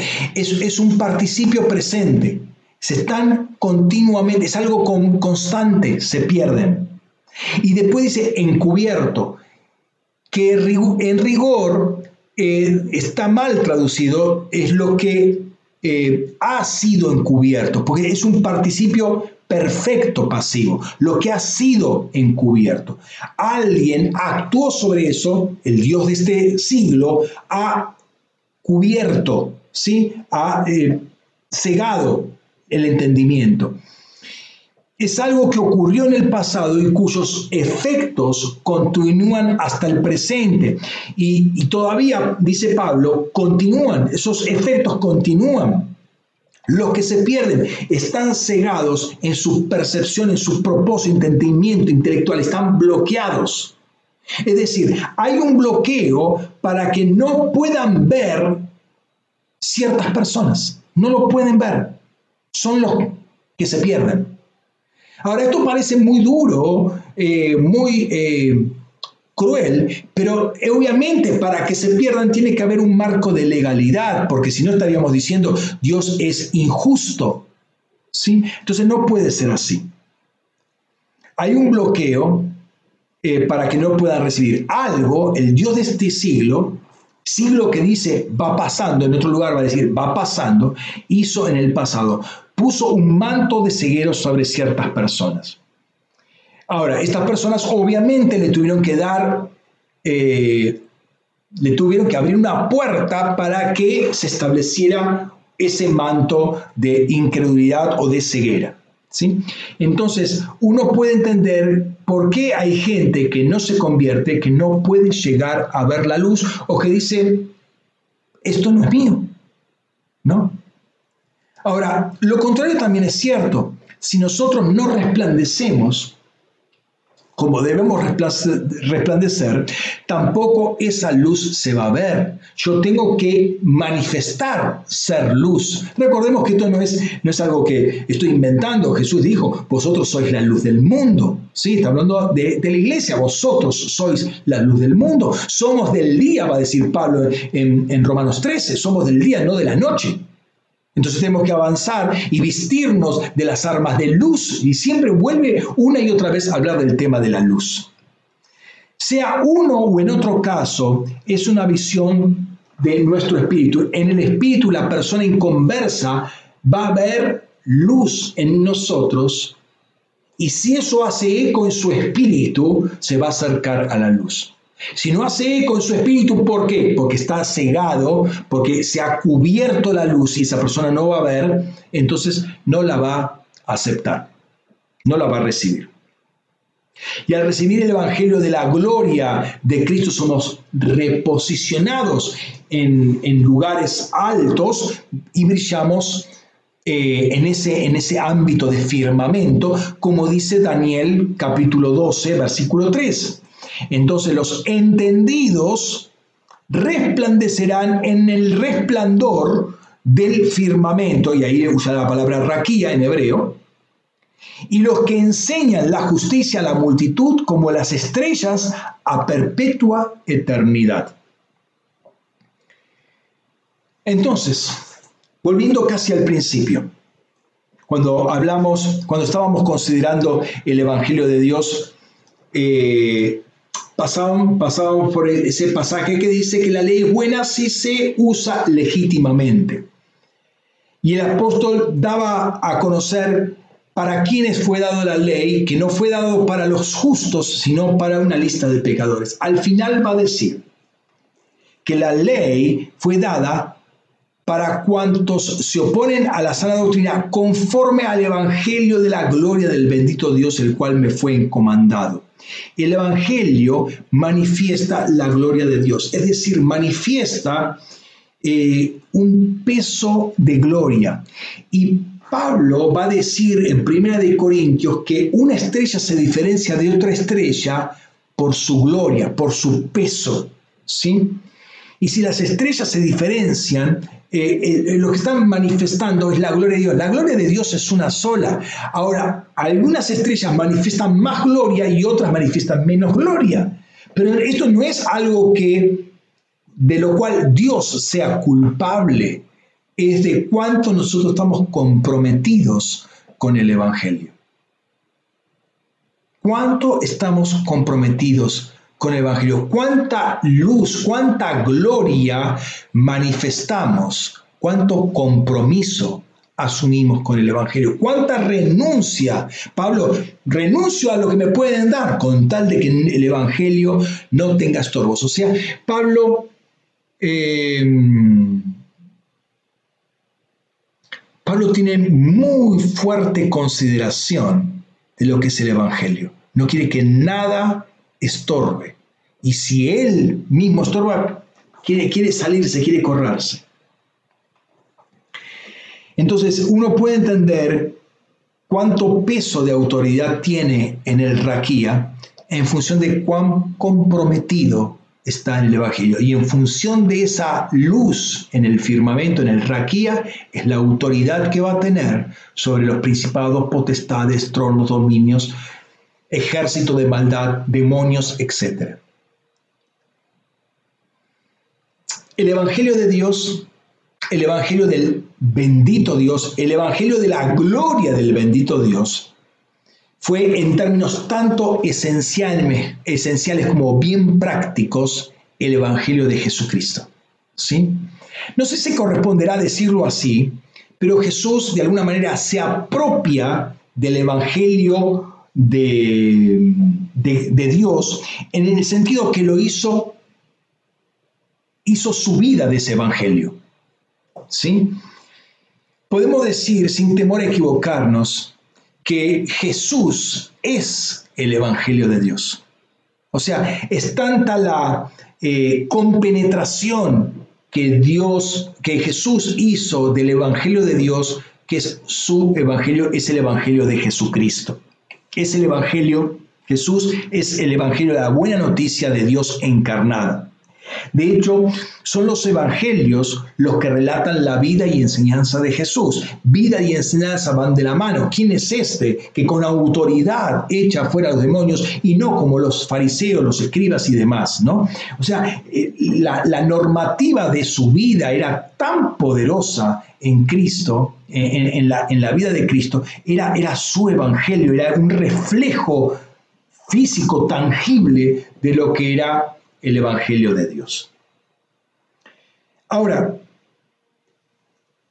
si Jesús en todo sentido es nuestro modelo nuestro patrón, nuestro eh, patrón de enseñanza, nuestra, nuestra vara, nuestro varón perfecto, la medida a la cual nosotros tenemos que este, seguir. Entonces, ese evangelio no solamente lo, encaró Jesús, tenemos que encararlo nosotros, encarnarlo nosotros. ¿sí? De hecho, Pablo tres veces va a hablar de mi evangelio. Vuelvo a repetir lo que decíamos al principio, no es el Evangelio de su manufactura personal, sino es la encarnación que hace del Evangelio de Cristo, del Evangelio de Jesucristo o el Evangelio de Dios. Un texto que ya vimos es que Dios va a juzgar eh, en Cristo o por Cristo Jesús todos los corazones las intenciones del corazón por mi evangelio, el evangelio de Jesucristo. Eso lo habíamos visto en Romanos 2.16. Un segundo pasaje de esto es lo que aparece al principio de la doxología final. Eh, claro, doxología, sí, por lo general están al final, eh, del, de la carta a los romanos. Vamos ahí, Romanos 16, 25. Dice, y al que puede fortaleceros según mi evangelio y la proclamación de Jesucristo, según la revelación del ministerio, perdón, del misterio que fue guardado en silencio desde tiempos eternos, etcétera, etcétera, sigue la doxología. Al que puede fortaleceros según mi evangelio y la proclamación de Jesucristo. Obviamente esa, esa persona al cual se refiere que puede fortalecer es Dios mismo y la fortaleza viene por por decirlo así, por dos brazos. Una es la proclamación del Evangelio de Pablo y la otra la proclamación de Jesucristo. No es solo la proclamación de Jesucristo, es vivir el Evangelio. Lo que te va a hacer fuerte no es simplemente escuchar la palabra de Dios, por importante que sea, esa es la proclamación de Jesucristo. Pero lo que te va a hacer fuerte es vivir el Evangelio. La proclamación sola, ya sea de escucharla o de, o de decirla, va a haber un momento que te va a cansar. Sobre todo si uno la tiene que proclamar, te va a cansar, pero el, vivir el Evangelio es lo que te va a fortalecer y que tenemos que ser también ministrados. Entonces, Dios nos va a fortalecer en la medida que tengamos un estilo de vida en conformidad al Evangelio y esté activa la ministración sobre nuestras vidas de la persona de Cristo. Jesús va a decir Después de hablar con la samaritana, un pasaje que conocemos, vemos ahí en Juan 4, 31 al 34, que él tenía una comida que tenía que comer. Dice, eh, Rabí come, le dicen los discípulos, Rabí come, pero le dijo, yo tengo una comida para comer que vosotros no conocéis. Se decían entonces los discípulos unos a otros, ¿acaso alguien le trajo de comer? Le, dice Jesús, mi comida es que yo haga la voluntad del que me envió y acabe su obra. Y que acabe su obra.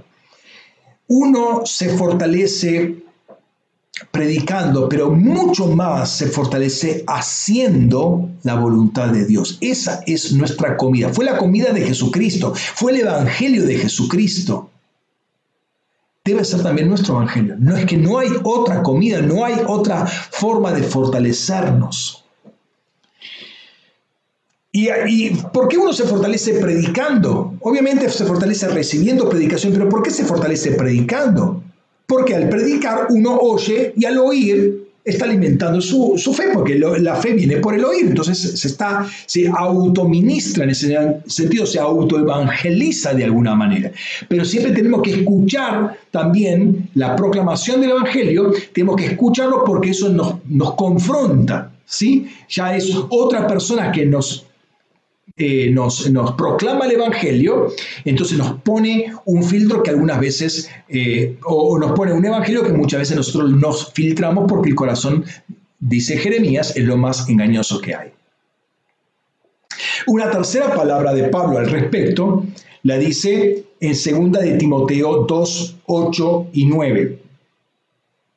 Dice, le dice Pablo a Timoteo, acuérdate de Jesucristo de la simiente de David, resucitado de entre los muertos, conforme a mi evangelio, por lo cual sufro penalidades hasta como malhechor encadenado, pero la palabra de Dios no ha sido encarcelada. Pablo le está diciendo a Timoteo que siempre tenga en cuenta a Jesús, Jesús hombre, Jesús que viene de la simiente de David, Jesús eh, eh, resucitado entre los muertos, es decir, un Jesús ser humano, ¿sí? sin dejar de ser Dios, pero un Jesús ser humano que padeció por causa de un evangelio que le fue encomendado. ¿sí?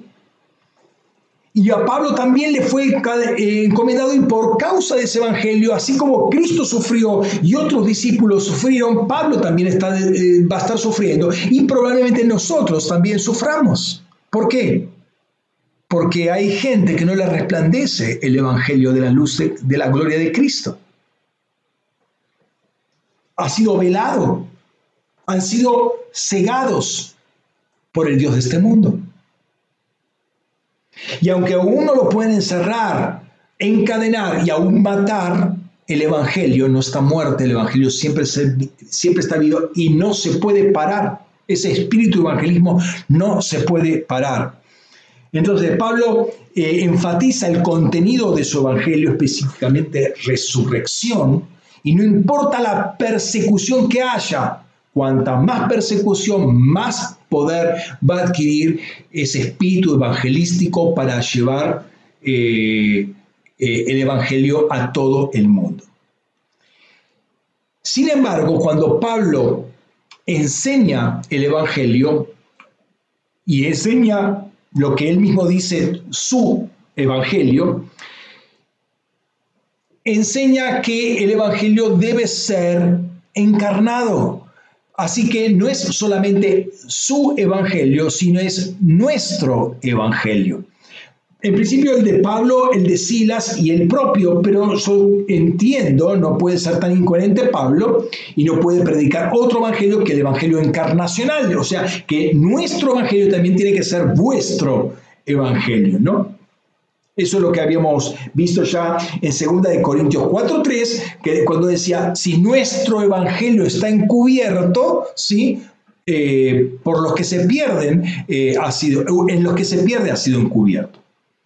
Ahora, notemos este otro versículo, 1 de Tesalonicenses 1:5, que habla de la encarnación del evangelio. Porque nuestro evangelio no fue llevado a vosotros solo con palabra, sino también con poder y con Espíritu Santo y plena certidumbre, como sabéis, eh, quienes fuimos entre vosotros por amor a vosotros. Los que comparten nuestro evangelio acá eh, son Pablo, Silvano y Timoteo. Nuestro evangelio no es solamente palabras, no fue transmitido por solamente de palabra, sino poder, Espíritu Santo y plena certidumbre. Es decir, cuando ellos transmitieron el Evangelio, por cuanto había una luz que brillaba en ellos y los que son de la luz lo vieron, hubo manifestación concreta del Espíritu Santo, vino el Espíritu Santo sobre esas personas, les dio convicción, convicción que estaban en pecado, que necesitaban Salvador y tomaron por la fe se arrepintieron y tomaron y creyeron el Evangelio. Es decir, hay una convicción muy fuerte que viene del Espíritu Santo para la transformación y para toda una atmósfera de esfera, una, perdón, toda una esfera de transformación, toda una atmósfera de milagros, de sanidades, de liberación y cualquier otra manifestación que el Espíritu Santo tiene, como por ejemplo los dones del Espíritu Santo que empezaron a darse fuertemente en el lugar. Entonces los tesalonicenses no fueron confrontados con mera palabra, no fue, Pablo no fue con filosofía, ¿sí? Este, recordemos lo que pasó en, Atenas, que no lo quiso repetir en Corinto. ¿Sí? Entonces, eh, em, si empieza a hablar de los poetas griegos, hermano, ahí estamos a hablar con comparaciones eh, con filósofos griegos. Por favor, la cruz es suficiente y es lo que reconoce Pablo en 1 Corintios capítulo 1, capítulo 2. La cruz es suficiente para que el que crea tiene que creer, para que los de la luz vengan a la luz, para separar luz y tinieblas. La cruz es suficiente, no necesitamos aditamentos filosóficos, no necesitamos poetas griegos o chinos o de, donde fuera. La cruz es suficiente, la cruz expone el corazón del hombre. Eso vos manifestás la luz del Evangelio y la luz produce división entre los que son de la luz y los que son de la tiniebla. Entonces los tesalonicenses experimentaron un choque de poder muy violento y se soltaba la palabra y explotaba todo. Finalmente Pablo va a decir en 2 de Tesalonicenses 2, 13 y 14, dice, pero nosotros debemos dar gracias siempre a Dios por vosotros, hermanos amados por el Señor, pues Dios os escogió como primicia para salvación, en santificación de espíritu y fe de verdad, a lo cual nos llamó mediante nuestro evangelio para alcanzar la gloria de nuestro Señor Jesucristo Leo de nuevo esta última parte. Fíjate cómo dice, a lo cual os llamó mediante nuestro evangelio, el, el evangelio llama mediante nuestro evangelio, o sea, el vehículo para el llamado es nuestro evangelio, para alcanzar la gloria de nuestro Señor Jesucristo. ¿Cuál es el objetivo? Eh, lo que hace el Evangelio, llamarnos para qué? Para alcanzar la gloria de nuestro Señor Jesucristo. Hay una elección eterna por la cual debemos dar gracias, dice Pablo, ¿sí? Y esa elección debe, esa elección, perdón, debe ser, eh, es para hacer, perdón, una, para ser primicias para salvación, primicias, primeros frutos. Y a eso nos llamó para alcanzar la gloria de nuestro Señor Jesucristo. Eh, por eso es lo que es en esencia el Evangelio. Ahí dice, Evangelio de la gloria de Cristo, como dice ahí en 2 de, Corintios 4:4, o el Evangelio de la gloria del bendito Dios como decía en eh, 1 de Tesalonicenses 1.11. No es solamente eh, proclamar, es vivir, es apropiarse. ¿sí? El Evangelio encarnado habla eh, del posicionamiento que nosotros tenemos en las esferas de autoridad, en las esferas celestiales, que es un lugar de autoridad. Es adquisición de peso de gloria, ¿sí? Y Dios nos llama a alcanzar, esto es lo que más me sorprende, alcanzar la gloria de Jesucristo. No, pensemos un poco en eso, alcanzar la gloria de Jesucristo. Pablo lo va a decir en Efesios de otra manera, hasta que todos lleguemos a un varón perfecto a la medida de la estatura de la plenitud de Cristo. Entonces, hermanos, si, estamos sentados con Él en los celestiales, ¿cómo no vamos a brillar con su gloria? ¿Cómo no vamos a tener peso en la esfera espiritual? ¿Cómo no se, va, no se nos va a conferir una asignación de autoridad para eh, eh, expandir el Evangelio sin darnos una, una asignación de responsabilidad, perdón, sin darnos una autoridad? ¿Cómo es la autoridad que Jesús mismo tiene. O sea, una autoridad que viene desde esa fuente. Es tremendo este tema y, es, digamos, la primera parte, y ahí cuando puse el título, eh, puse primera parte, ¿no? Y cuando eh, repasamos estas instancias en las cuales vemos que aparece el Evangelio, nos damos cuenta primeramente que su origen es en Dios, estoy, estoy redondeando lo que estuvimos diciendo, su origen es en Dios. Y que el Evangelio no es solo un mensaje o uno de los primeros cuatro documentos que aparecen en el Nuevo Testamento. Eh, además de todo esto, si bien esto es cierto, es un ámbito espiritual y un estilo de vida que Dios manifiesta, lo manifiesta a través de Jesucristo y lo, lo, quiere manifestar a través de cada uno de nosotros. Y es la clave interpretativa, si se quiere, para saber si uno es de Dios o no es de Dios, si es de la luz o es de la tiniebla. Es vivir, encarnar el Evangelio. ¿sí? Es vivir como ciudadanos del reino de Dios, es vivir como ciudadanos de la nueva Jerusalén. Y cuando leemos el Nuevo Testamento y buscamos las diferentes expresiones que aparecen del Evangelio, encontramos, dijimos, 15 eh, expresiones diferentes agrupables en 10 de las cuales hoy vimos cuatro solamente. Vimos Evangelio, vimos Evangelio de Dios, vimos Evangelio de Jesucristo y vimos mi o nuestro Evangelio. ¿Sí? Por eso origen y apropiación del Evangelio. Faltan aún seis expresiones que Dios mediante las vamos a eh, revisar la próxima vez. Pero la pregunta es, ¿qué nos queda hoy de todo esto? ¿Un origen divino? Una palabra que es eterna, que trasciende espacio y tiempo, que es fuente de esperanza, fuente de gran alegría, fuente de paz eh, y un montón de otras expresiones. Jesús les había dado las llaves a Pedro y cuando él se pone a predicar ahí en Pentecostés, tres mil personas se convierten. ¿Sí?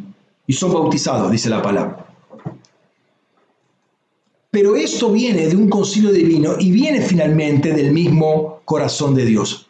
Pedro imparte en ese momento un espíritu evangelístico y sabemos que cuando la iglesia es esparcida, todos salen predicando el Evangelio, las buenas noticias de la palabra, de la palabra que habían recibido por parte de Pablo.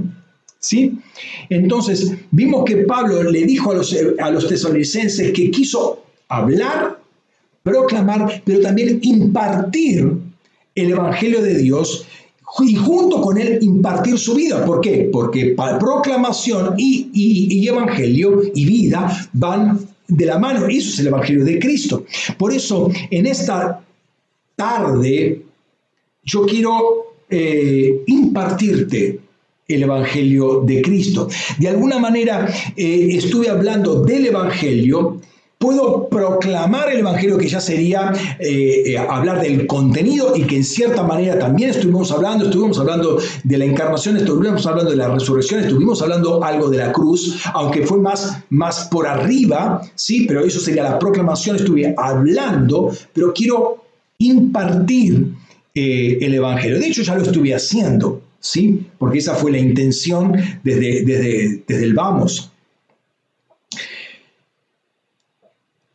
Impartir el Evangelio es transmitir y poner una carga evangelística en nuestros espíritus o reactivar, activar o reactivar eh, lo que está en nuestros corazones, lo que Dios puso ahí, porque el Evangelio, hermanos, es uno solo. Entonces, que ese espíritu evangelista que estuvo allí en el concilio de Pedro, eh, el concilio donde estaba Pedro presente, Isaías 40, que estuvo, que se fue desatado en Pentecostés. Mira, mira yo, no, yo no elegí esto para predicarlo en el día de hoy y eventualmente el domingo que viene, que y el domingo que viene es Pentecostés, pero uno está listo, va a estar listo, va a estar equipado para soltar ese espíritu ya en, este advenimiento de Pentecostés. Entonces lo que estuvo en Pedro, que impartió Pedro a ese espíritu de evangelismo en, ese concilio celestial y que después soltó sobre eh, toda esa primera congregación, esos 3.000 que había ahí, Quizás había más, pero al menos 3.000 se convirtieron. Sobre ellos vino el Espíritu Santo, pero también vino un espíritu evangelístico que cuando se fueron, fueron transmitiendo y fueron armando las diferentes eh, comunidades cristianas cuando volvían de regreso a sus eh, lugares, ¿no?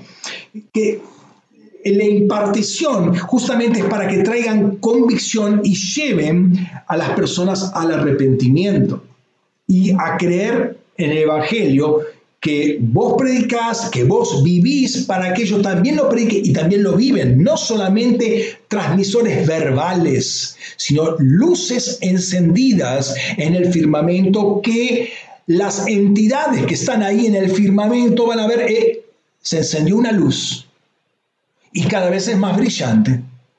Y esta es una luz que está más arriba que nosotros y tiene más peso de autoridad que nosotros.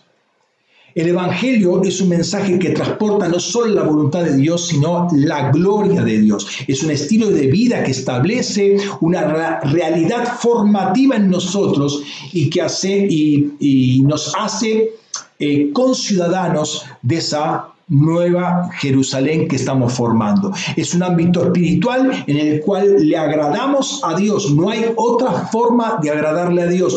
Un entorno de servicio a Dios en espíritu. De otra manera lo hacemos en la carne, de otra manera es otro evangelio. Es muy poderosa la realidad del Evangelio de Dios. Cuando uno empieza a examinar esto, eh, yo, yo, mismo me quedé eh, asombrado cuando empecé a preparar todos estos versículos, todo toda, toda, la revelación que está trayendo, y no de cosas escondidas, no, no, de, de, lo que tenemos ahí escrito, que no, no lo hemos, quizás no hemos prestado mucha atención. Por eso no se experimenta, eh, perdón, el reino de Dios o la realidad del Evangelio no se va a experimentar hasta que uno no encarne el Evangelio como lo hizo Jesucristo, como lo hizo Pablo, como lo hicieron los discípulos y uno tras otro en estos dos mil años eh, lo han hecho.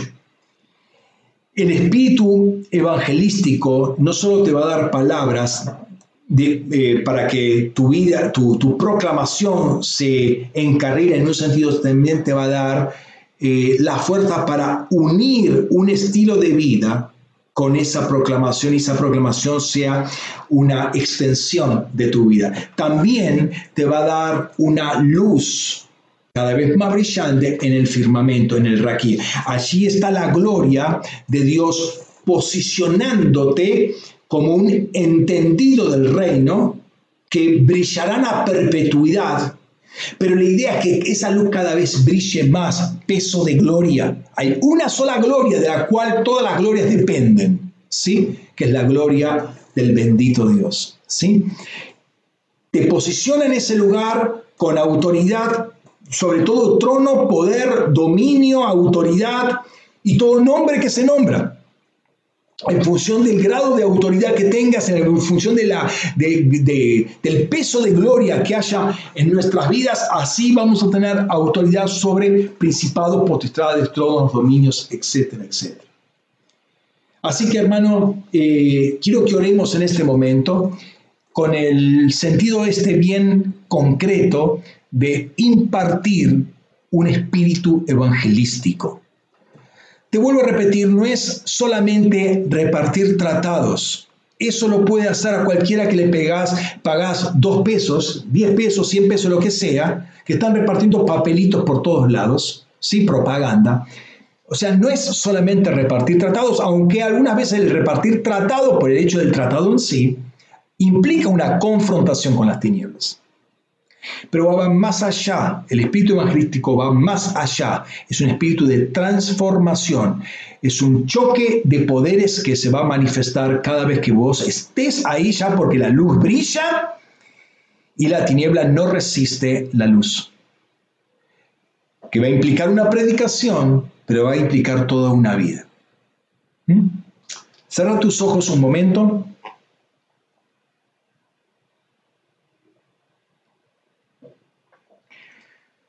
Padre, en el nombre de Jesús, yo quiero agradecerte en este día por la palabra y por el lugar en el cual nos has establecido, ese, ese, ese ámbito espiritual, esa realidad celestial, la cual estamos posicionados con Jesús para declarar la multiforme sabiduría de Dios a principados y potestades en los celestiales. Padre, en el nombre de Jesús, se ha declarado esta palabra a los hombres y se ha declarado esta palabra también a toda entidad, trono y dominio que hay en los celestiales. Pero ahora en el nombre de Cristo Jesús, tomando esa palabra de Pablo, de, Pedro, en ese concilio divino, ¿Qué, tengo que proclamar? Esto proclamar. Esto proclama que la palabra de Dios permanece para siempre. Los propósitos de Dios son eternos. Y lo que Él prometió que iba a hacer, lo va a hacer y se va a cumplir. Por eso en el nombre de Jesús, en este momento, desato sobre tu vida un espíritu de evangelismo, un espíritu para encarnar el Evangelio y para llevar el Evangelio hasta el fin del mundo. Un espíritu que no solamente sea una proclamación, sino una vida encarnada como le agrada a Dios. Un espíritu que hace brillar, que te muestra una, que, que, te transforma en una luz cada vez más brillante, posicionada en lugares altos, posicionado en lugares celestiales, para hablar la palabra de Dios y confrontar principados, potestades, tronos y dominios. Y para hablarle a la gente, para liberar a gente de opresiones, de tinieblas, de, de enfermedades, de bloqueos en el nombre de Cristo Jesús. Una luz que brilla, una luz que hace separación entre tiniebla y luz. Para que los que son de la luz vean tu luz en, en, su espíritu, sientan un eco de tus palabras porque fueron creados por esa misma rema que, con el cual fuiste creados tú. Y para que se acerquen a ti, porque ven la luz y esa luz hace eco en su espíritu.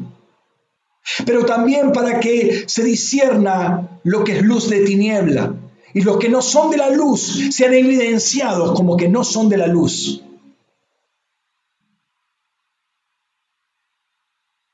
Suelto en este momento este espíritu sobre tu vida que me estás escuchando en el nombre de Cristo Jesús. Porque el tiempo viene. El tiempo viene, el tiempo ya es. Tomando las palabras de Jesucristo, el tiempo ya es para que sueltes palabra de Dios. Que sueltes espíritu de Dios. Mis palabras son espíritu y vida. Que sueltes esas palabras. Y que la gente venga con convicción de pecado a los pies de Cristo.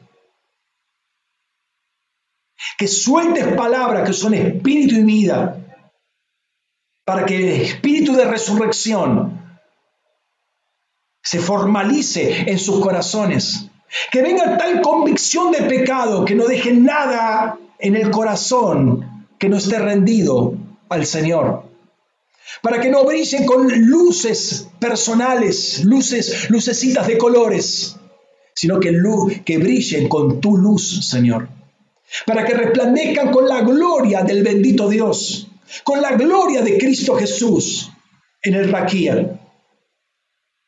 Y que el compromiso cada vez más íntimo con el Evangelio haga que la gloria, la luz que sale de tu espíritu, sea cada vez más potente. Para que tomes una altura espiritual cada vez mayor. Y que, y que ese, ese segundo cielo, ese, ese firmamento donde están todas esas entidades, sepan que una luz se ha encendido. Una luz más brillante, más poderosa, con una luz no de, una luz no creada, la luz del primer día, la que brilla en tu corazón, y que puedan verlo tiemblen ante esa luz. Señor, te honramos y te bendecimos y sea esto conocido en los celestiales, sea conocido porque esta es la realidad del Evangelio. El Evangelio de Dios, cuya fuente es Dios, cuyo origen es Dios. Y que Cristo Jesús encarne, encarnó, valga la redundancia, encarnó este Evangelio de Dios. Y, y nació, y murió, y resucitó conforme a ese Evangelio. Y que los hijos de Dios también encarnan el mismo evangelio. Y que es para derrota de todo principado y potestad en los celestiales. Es para que todos esos, esas entidades y todos esos demonios, todas esas fuerzas de maldad, sean estrado de los pies de Cristo Jesús Señor, no queremos otro evangelio. No queremos apoyar o fundar nuestras vidas en ninguna otra fuente, en ninguna otra piedra fundamental, sino la que fue escogida, la que es preciosa, la que fue establecida en Sión como fundamento del verdadero evangelio de Dios. Escuchen esto todas las entidades del Raquía, porque hay una iglesia que encarna el Evangelio de Dios, como Cristo Jesús encarnó el Evangelio de Dios y fue el Evangelio de Cristo. Y como Pablo y Silvano y Timoteo y muchos otros encarnaron y fueron mi evangelio, fueron nuestro evangelio, fue nuestro evangelio. Y hoy podemos decir también que es nuestro evangelio, no hay otro evangelio. Recibe este, esta impartición, hermano, hermana que me estás escuchando. Recibe esta impartición.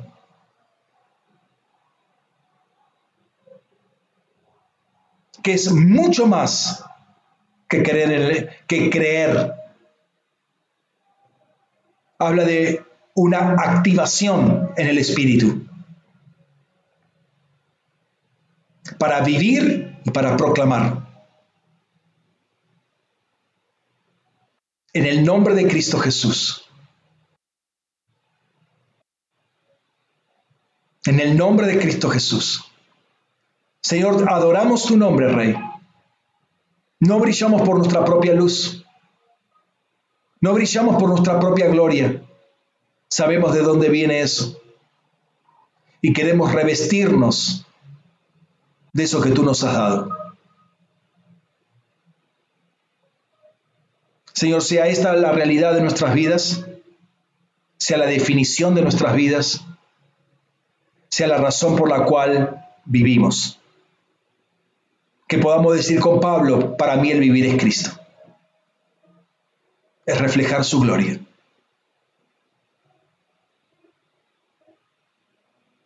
En esta tarde queremos declarar justamente eso.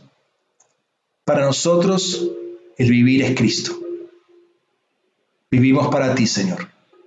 No vivimos para Adán,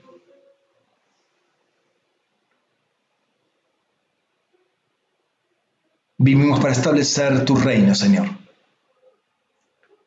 Por eso te adoramos y te bendecimos. Nos pusiste en esto, Señor. Nos escogiste desde toda la eternidad para que estemos al servicio o en el servicio de tu Evangelio. Gracias Jesús. Amén. Amén Jesús. Y hermanos, en este mismo espíritu y desde este mismo lugar, si se puede llamar lugar, esta realidad en el espíritu, de esta posición de luz, de autoridad, este asiento espiritual en el cual estamos con Cristo y en Cristo. Quiero que nos preparemos para celebrar la cena del Señor.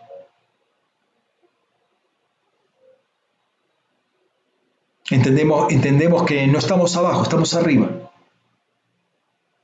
Estamos en esos ámbitos. Por eso no te desconcentres y entendemos, entendamos qué es el Evangelio de Dios.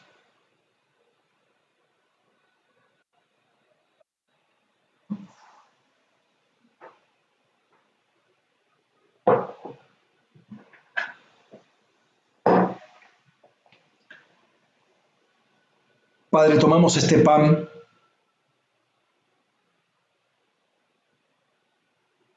con el cual te agradecemos y nos acercamos en acción de gracias a ti. Porque día tras día, Señor, hablas luz a nuestros corazones, hablas, hablas entendimiento.